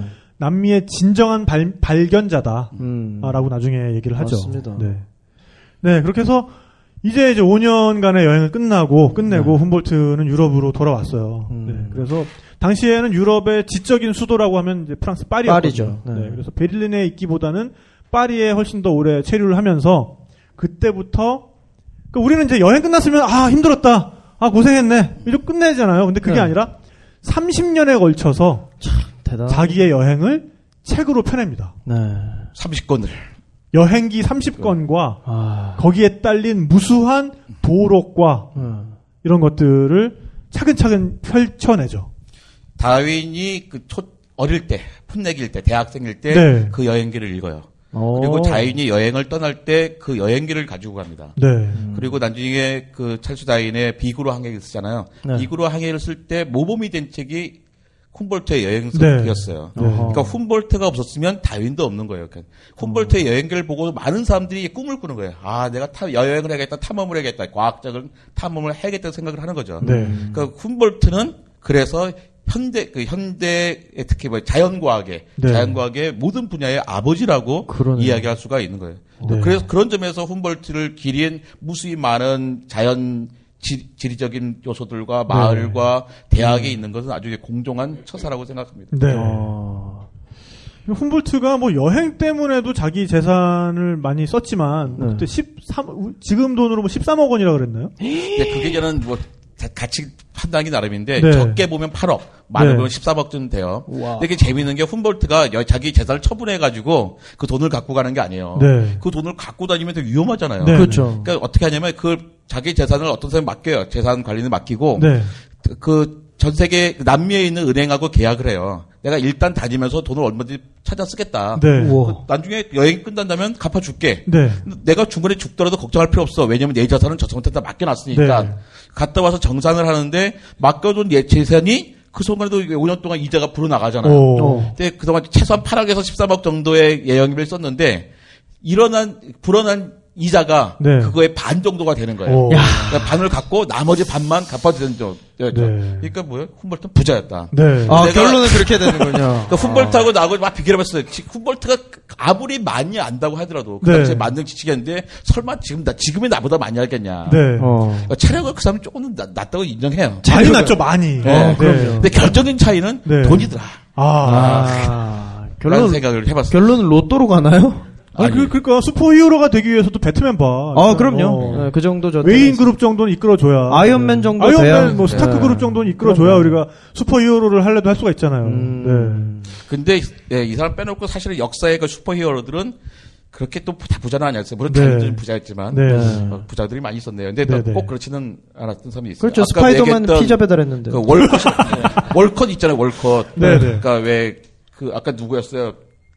저 영화 얘기했었잖아 우리가. 아 인디아나 존스. 인디아나 인디아나 존스. 존스의 그 모, 모, 모- 원형이었던 네. 월컷 같은 사람들은 배우지도 못했거든요. 배우지도 네. 못했고 아. 화석을 찾으러 다니는 아주 가난한 사람이었죠. 네. 진짜 원형 자체는. 그러니까 부는 결정적인 요소는 아니에요. 물론 돈이 있으면 편리하죠. 네. 굉장히 편리하지만 돈이 있어서 여행을 하는 게 아니잖아요. 네. 돈이 없어서 여행을 못 하는 건 아닌 것 같아요. 아, 돈은 맞습니다. 참 편리한 거지만 결정적인 건 아니다 라는 얘기를 네. 해야지 뭔가 수습이 될 것 같아요. 그러니까 그러니까 그러니까 훔볼트와 관장님이 이렇게 결정적인 차이가 있는 건 아니다. 아, 또 이렇게 이제 연결을 하면 그렇죠. 될것 네, 같네요. 네, 네. 네. 그럼 네. 감사합니다. 아, 네, 어쨌든 그래서 훔볼트는 여행에도 많은 돈을 썼지만 결과적으로는 진짜 나중에 거의 파산 비슷하게 되는데 그거는 여행기를 펴내면서 네, 네. 거기에 더 많은 돈을 썼어요. 네, 제사, 어, 아까 특히 말 1425장의 지도를 만드는데. 네. 그러니까 누구 식물과 곤충, 곤충, 새의 그림을 그리는 데는 네. 사실 그 많은 돈이 아니에요. 네. 자치구로 그리면 되는데 지도란 건 너무나 많은 돈이 들어가는 거야. 하나 하나에. 네. 근데 지금은 딱 틀리면 거기 부분은 다 이렇게 컴퓨터 사 지우고 그렇죠. 네. 거기는 처음부터 다시 아, 작업을 시작해야 되는. 네. 아, 진짜 쉽다. 네. 근데 그게 보통 일이 아닌 거죠. 그렇죠. 네. 그래서 뭐 나폴레옹 다음 가는 유명한 네. 사람이 됐다. 아. 근데 나중에는 그 결국엔 돈이 없어가지고 어, 프러시아 왕국 왕실에 시종장 직위를 얻어서 이제 공무원이 된 거죠 나중에 결국. 음. 네, 그러면서 말년에 어쨌든 베를린에서 살다가 네. 90세를 일기로 그러니까요. 1859년에 네. 생을 마감을 합니다. 어, 그 부분에서 또 관장님이랑 비슷한 부분이 있네요. 1859년 6월에 죽죠. 네. 아. 좀 이제 6월에 돌아가시는데 1859년 11월 달에 아까 말한 종의 기원이 나옵니다. 네. 음. 그러니까 콤볼트는 그 다 탐험을 했지만 어떤 사고를 갖고 있었냐면 어떤 세계를 갖고 있으면 모든 자- 지질과 생명은 너무나 질서가 있는 거예요. 네. 이것은 누군가가 다 만들어 놓은 거다. 절대 변하는 게 아니다. 네. 라는 생각인데 그분이 돌아가시자마자 그게 아니라 세상은 고정되어 있지 않고 지구는 역동적이고 음. 종 자체도 역동적으로 변하다는 새로운 세계가 열리게 된 거예요. 네. 한 근데 그 장이 시간이 넘어가는. 딱 겹치지 않았고 네. 정확히 떨어졌어요. 어. 근데 다- 다윈이 가장 그럼에도 불구하고 다윈이 가장 존경했던 사람이 훔볼트예요. 네. 그러네요. 그러니까 뭐 하- 어, 하나의 장에서 두 번째 장으로 넘어갈 때는 앞 뒷장 사람이 앞장을 완전히 무시하는 게 아니라 거기를 극복하고 올라가는 거죠. 극복하고 네. 올라간다는 것은 그걸 버리는 게 아니라는 거예요. 이렇게. 과학이 발전할 때도 그러거든요. 그걸 딛고 올라가는 거지. 네. 왜 뉴턴도 그 얘기했잖아요. 나는 다그 앞, 앞에 선인들의 어깨 위에 서서 보는 거다. 네. 음. 그러니까 더 멀리 볼 수 있는 거지. 만약 그 앞 사람들이 없었으면 나는 그걸 못 본다는 거거든요. 네. 다윈도 훔볼트가 없었으면 새로운 세계관을 만들지 못했을 거예요. 네.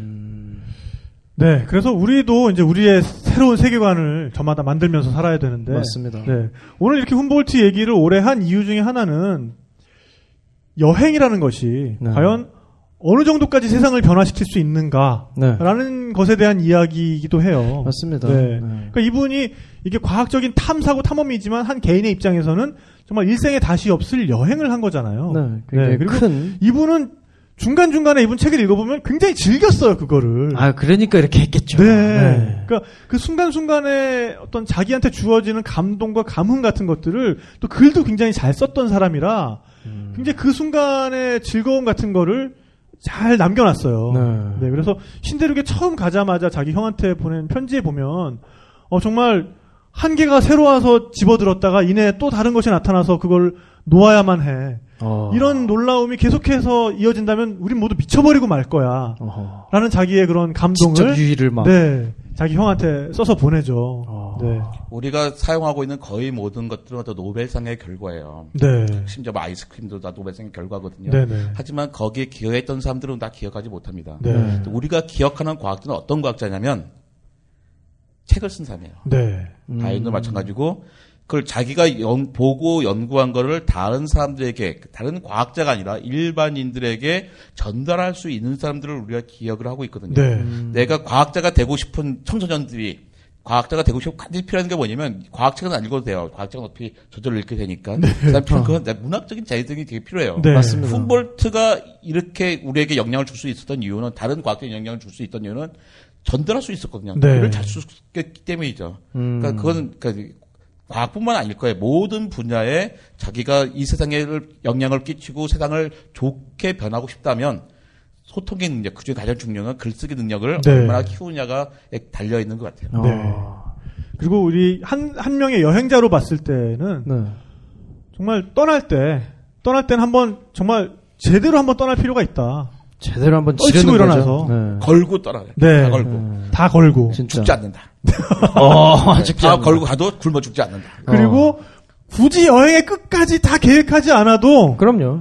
된다. 그건 인터넷이 이렇게 퍼져 있는 지금에도 맞는 네. 말이거든요. 네. 가다 지치면 돌아오면 된다. 그렇죠. 어, 그렇죠. 네. 네. 그리고 정말 이 여행을 남기고자 한다면 기록하라. 음, 끊임없이 그렇게 기록했던 게. 그렇죠. 음. 그러니까 이 여행이 뭔가 아, 물론 기록하는 여행과 기록하지 않는 여행, 기록하지 않는 여행이 더 좋은 여행일 수도 있어요. 뭐 가슴으로 느끼고. 네, 가슴으로 네. 느끼고 자기 머릿속과 가슴속에 남는 여행이 좋은 여행일 수도 있죠. 그리고 그게 더 어떻게 보면 완벽한 휴식일 거예요. 그렇죠. 근데 이 여행을 통해서 뭔가 남기길 원한다면 그리고 음. 이 여행이 두고두고 기억될 어떤 것으로 만들길 원한다면 기록해라. 그렇습니다. 라는 거죠.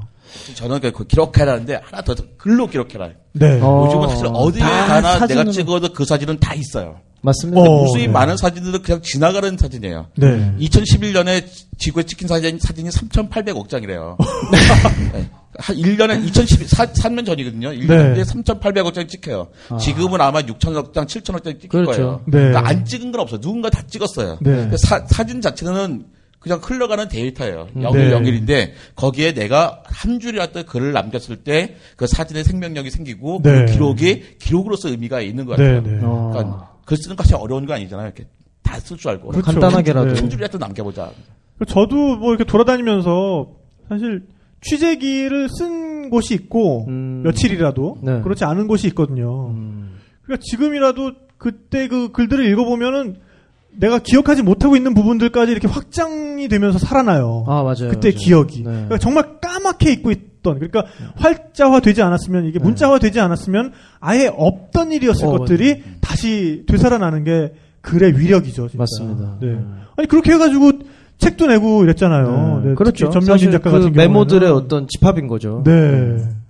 아무튼 그때 다니면서 이렇게 끊임없이 좀 메모를 했던 거죠, 그러니까. 글 그렇게 막 저는 되게 참 신기한 게 글씨, 글을 쓰는 걸 되게 싫어해요. 글씨를 쓰는 거를 귀찮아하는 거죠. 네. 그래서 메모를 엄청 많이 했어요. 네. 근데 그것만으로도 그렇게 해서 이제 노트를 세 개를 썼죠 수첩을. 네. 근데 그게 읽을 때는 하나도 모르겠어요. 근데 나중에 책 쓸 때 이게 유용하게 네. 한줄 뭐 진짜 별거 아닌 그 글자들이 네. 굉장히 크게 와닿았죠. 네.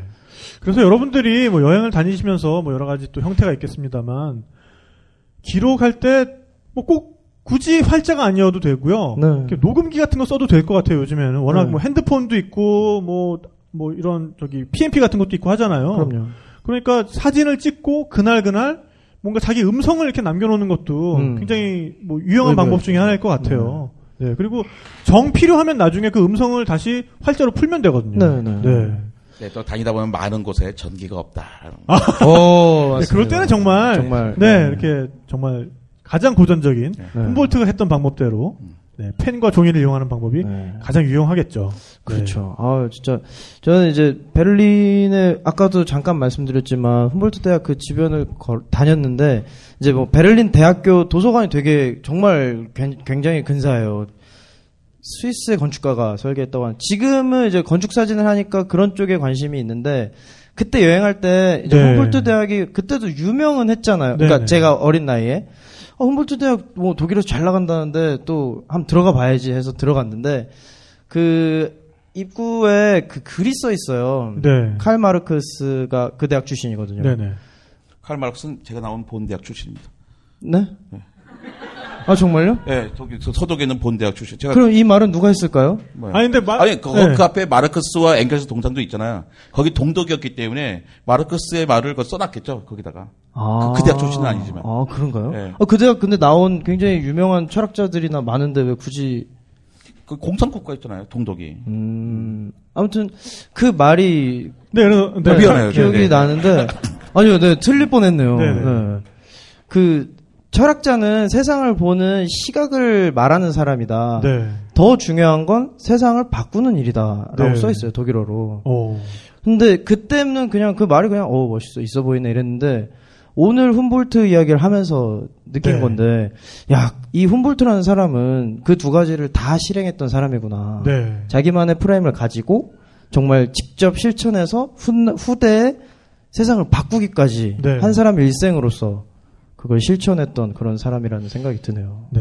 사실 제가 이 다큐멘터리를 처음 시작할 때 찾아갔던 분이 이 이정모 관장님이기도 해요. 음. 우리가 이 다큐멘터리를 19세기에 살았던 어떻게 보면 우리랑 아무 관련도 없는 한 탐험가의 이야기를 우리가 왜 보고 들어야 할까? 음. 그러니까 저 스스로가 개인적으로 관심이 있고 재밌으니까 이 이야기는 재밌는 이야기니까 하면 될 것 같은데 방송을 통해서 한다는 건 이게 일정한 공익성이 있어야 될 거 아니에요. 네. 뭔가 던져주는 의미가 있어야 될 거 아니에요. 그래서 무엇이 그 의미가 될 수 있겠습니까? 라는 질문을 하러 제가 관장님을 찾아갔어요. 어. 근데 관장님이 그때 하셨던 말씀은 이제 우리도 탐험해야 한다. 라는 음. 거였어요. 남들이 준 데이터를 가지고 그러니까 지금까지. 우리의 모든 학문이나 이런 것들은 그러니까 우리가 공부를 하다가 일정한 수준 이상이 되면 반드시 유학을 가잖아요. 네. 그러니까 나중에라도 어떤 아카데믹한 성공을 이루고 싶으면 네. 우리가 유학을 가, 야 되잖아요. 왜냐하면 네. 거기에 러 데이터들이 거기 있으니까. 네. 처음에 누군가가 진짜 자기 손으로 만들어 놓은 데이터들이 외국에 있으니까 거기에 가서 공부를 해야 인정을 받게 되는 거잖아요. 음. 근데 이제 우리는 우리 손으로 탐험을 해야 될 때가 왔다라는 거잖아요. 그죠, 관장님? raw data를 raw data를 우리가 만들자. 네. 어. 이제 그럴 때가 됐다. 그러니까 네. 우리 여행서 보고서 가- 남들 갔던 길을 따라가지 말고 네. 남들이 안 갔던 길 한번 가보자. 네. 내 스스로. 네. 예, 그게 그러니까 우리가 흔히 말하는 그 여행 투어 말고 네. 한번 explore를 해보자. 네. 탐험을 해보자. 네, 네. 어허. 이제 그럴 때가 되지 않았는가? 네. 그렇습니다. 그래서 정말 뭐 학문적으로는 우리가 우리 나름의 많은 분야에서 우리 우리 손으로 탐험을 해야 될 시점이 된 거고요. 여행이란 측면에서도 정말 방금 말씀하신 것처럼 방- 너무너무 좋은 말씀을 해주셨는데 네. 수- 속으로 사실 오늘 어떻게 끝마무리를 할까 좀 고민하고 있었는데 방금 딱 오, 말씀을 해주신 것 같아요. 네. 네. 어, 정말 이제 우리 스스로 여행서에 안 나온 여행도 해볼 때가 됐다. 그렇습니다. 네, 정- 정말 이제 뭐 남들의 어떤 어, 남들이 만들어 놓은 여행, 네. 남들의 시각으로 그 시각을 따라가는 여행 말고 그러니까 기존에 알려진 여행 코스대로 가더라, 간다고 하더라도 나만의 시각을 가지고 여행할 때가 됐다. 음. 그리고 내 손으로 직접 체험할 때가 됐다. 네. 인것 같아요. 비록 전기뱀장을 맘집을 필요는 없지만. 네. 네. 어, 그래서 오늘의 결론은 네. 직접 체험하라. 어, 그리고 기록하라. 그렇습니다. 여행하면, 여행함에 있어서도 음. 직접 여러분들이 체험하시고 그리고 그 기록을 남기시는 여행이 되셨으면 좋겠네요. 네. 네. 아, 오늘은 즐거운 탐험하세요로 마치시는 게. 네, 좋을 네. 것 같아요. 네. 어, 오늘 어떠셨나요? 또 이런저런 얘기를 하시면서 네. 아니 아까부터 우리 잠깐 중간에 쉴 때 너무들 눈 눈초리들이 초롱초롱 하시다고 너무 네. 즐거워하셨어요. 그러니까 네. 저도 이제 강연을 다녀보지만 강연 같은 거 가면 솔직히 뭐 듣는 사람 반, 안 듣는 사람 반, 뭐 맞아요. 돌고 있는 사람도 있고 뭐 이런데 너무 이렇게 빨려 들어갈 것 같은 눈빛을 계속 주시니까 저희들도 힘을 받아서 예정된 시간보다 훨씬 더 오래 얘기를 즐겁게 할 수 있었던 것 같아요. 그러니까요. 네. 그런데도 이렇게 자리를 꽉 채우시고 네. 정말 감사합니다. 처음에 저를 부를 때 얼마나 합니까? 5시에서 7시에 끝난다 그랬는데 8시 반이 돼도 네. 아, 네. 예. 아, 근데 정말 감사합니다. 예. 이렇게, 이렇게 정말 이렇게 초롱초롱하게 눈 마주치면서 네. 아, 저 원래 강연 잘해서 되게 좋은 분위기에서 하는데 이런 이런 분위기의 그 토크는 네. 정말 처음인 것 같아요. 네. 여러분께 아. 정말로 감사드립니다. 네. 박수 한번 주세요. 이 박수는 그리고 진짜 여행 수다를 사랑해 주시고 이렇게 현장에서 늘 들어 주시는 여러분들께 드리는 박수이기도 합니다. 네, 감사합니다. 맞습니다. 네. 어, 그리고 전명진 작가도 이 훔볼트라는 과학자의 일생을 통해서 또 여러 네. 가지 또 느끼는 점이 있을 것 같아요. 네. 그럼요. 진짜 좀 전에 말씀드렸던 진짜 자기만의 시각을 갖는 것도 중요하고 아까 왜 잠깐 얘기했잖아요. 그런 게 걱정되면 나가지 말라고. 네. 근데 그렇다고 해서 아무 정보라든가 고민 없이 뭐 여행을 간다거나 어딘가를 가는 거는 또 그 손실이 있습니다. 네. 저는 사실 훔볼트가 가기 전에 어떻게 이렇게 준비를 많이 했을까도 되게 많이 네. 흥미로웠거든요. 왜냐면 알고 가야 그만큼 또 보이는 게 있고 또 가서도 할 수 있는 게 더 있는데 훔볼트 같은 경우는 그 전체적인 밸런스를 굉장히 잘 유지했다는 생각이 들어요. 네. 그래서 앞으로도 뭐 이 정도로 엄청난 뭐 학문적인 뭐 준비를 한다기보다는 저도 역시 앞으로도 언제나 더 나갈 예정이니까 그때마다 제 나름의 어떤 시각이라든가 철학을 가지고 이제 더 열심히 뭐 촬영도 하고 여행도 하도록 해야겠다는 생각이 드네요. 네. 여행하시다가 출출해지시면 어, 네. 아임닭 아닙니다. 네. 아, 꼭 애용해 주시기 바라겠고요. 그럼요. 네. 가기 전에 훔볼- 지금 네. 네, 훔볼트도 만일에 침보라서 올라가는 길에 이게 있었으면 네, 네, 중간에 끓여서 꼭 네, 먹지 않았을까 먹지 않았나. 아입니다. 네, 네. 그렇습니다. 아, 정말 또 오늘 약간은 결이 다른 여행 수다였는데요. 여행 수다를 네. 통해서 이렇게 계속해서 다른 시도들을 해볼 수 있는 게 저는 너무 즐거워요. 네. 예, 들으시는 여러분들도 즐거워 해 주셨으면 좋겠다라는 욕심이 있고요. 네. 그래서 어, 이런 약간은 결이 다른 여행 수다, 네. 과학과 함께하는 여행 수다, 뭐또또 뭐, 여러 다른 또 네, 문화와, 문화와 함께하는, 함께하는, 여행 수다 네. 계속 만들어 볼 수 있도록 하겠습니다. 네. 정말 이 엄청난 슈퍼 히어로 네. 어의 이야기를 또 이렇게 오랫동안 함께 해주신 여러분들께 감사드리고요. 네, 네. 3만여 킬로를 함께 하셨어요. 네. 정말 3만 킬로의 여행을 함께 해주신 우리 여행수다 아, 청중 여러분께 또 이 방송을 팟캐스트로 듣고 계신 여러분께 정말 감사드립니다. 네, 네. 여러분들도 정말 아, 직접 체험하시고 기록하시는 그런 여행 하실 수 있기를 바라면서 네. 네, 오늘은 어, 여러분 좋은 탐험하세요로 탐험하시는 끝낼게요. 네. 네. 여러분, 여러분, 모두 좋은, 탐험하세요. 감사합니다. 감사합니다.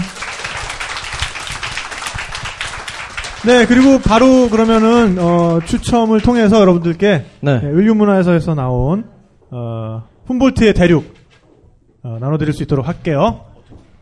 네, 그리고 뒤에 보시면 이제 제 추천사가 들어가 있습니다. 그렇습니다. 근데 이게 되- 되게 민망한 게 이게 참 타이밍이 참 희한해요. 어, 그러니까 그것도 그렇고 네. 이 제 추천사 밑에 추천사를 쓰신 분이 후- 한국 훔볼트회 회장님이시거든요. 되게 민망해요. 그래서 근데 뭐 이제 출판사 입장에서는 제 추천사가 훨씬 더 섹시했기 때문에 아. 네, 그랬던 게 아닐까 생각을 하고요. 네, 그러면 먼저 관장님께서 뭐 오늘 팟캐스트에 네. 등장했던 뭐 인명이나 지명이나 이런 걸 가지고 퀴즈를 좀 내주시죠. 예, 그러면은 그래서 네. 저도 아까 정확한 숫자라고 그 말을 못했는데 네네. 일단 제, 제 이야기 중에서 네네. 그러니까 훔볼트가 제작한 지도의 개수는 몇 장일까요? 네, 오, 제일 빠르셨어. 네, 맞습니다. 네, 아니, 어떻게 이렇게 바로 나오죠? 축하드립니다. 네, 네, 어, 재밌게 보세요. 네. 네, 그리고 뭐 다음 퀴즈는 전 작가로 어, 뭐 할까요? 훔볼트 대학이 어느 도시에 있죠? 어, 너무 빠르다. 아, 이거, 이거, 이거. 너무- 너무 쉽다, 변별력이 너무 너무 쉽다. 없다. 네, 너무 변별력이 쉽다. 너무 없어. 자, 그러면- 그러면은 훔볼트가 대학을 다녔던 곳은? 아, 그래, 요거 좋다. 아, 네? 오. 아니요, 아니요. 아니, 그 전에, 그 네, 전에. 그 전에. 훔, 그 전에. 훔볼트가, 네. 아, 요거, 요거, 네. 아, 요건 좀 어려. 아, 괴팅해. 네, 배팅의 정답입니다. 네, 네. 정답입니다. 네. 네, 축하드립니다. 네, 재밌게 보세요.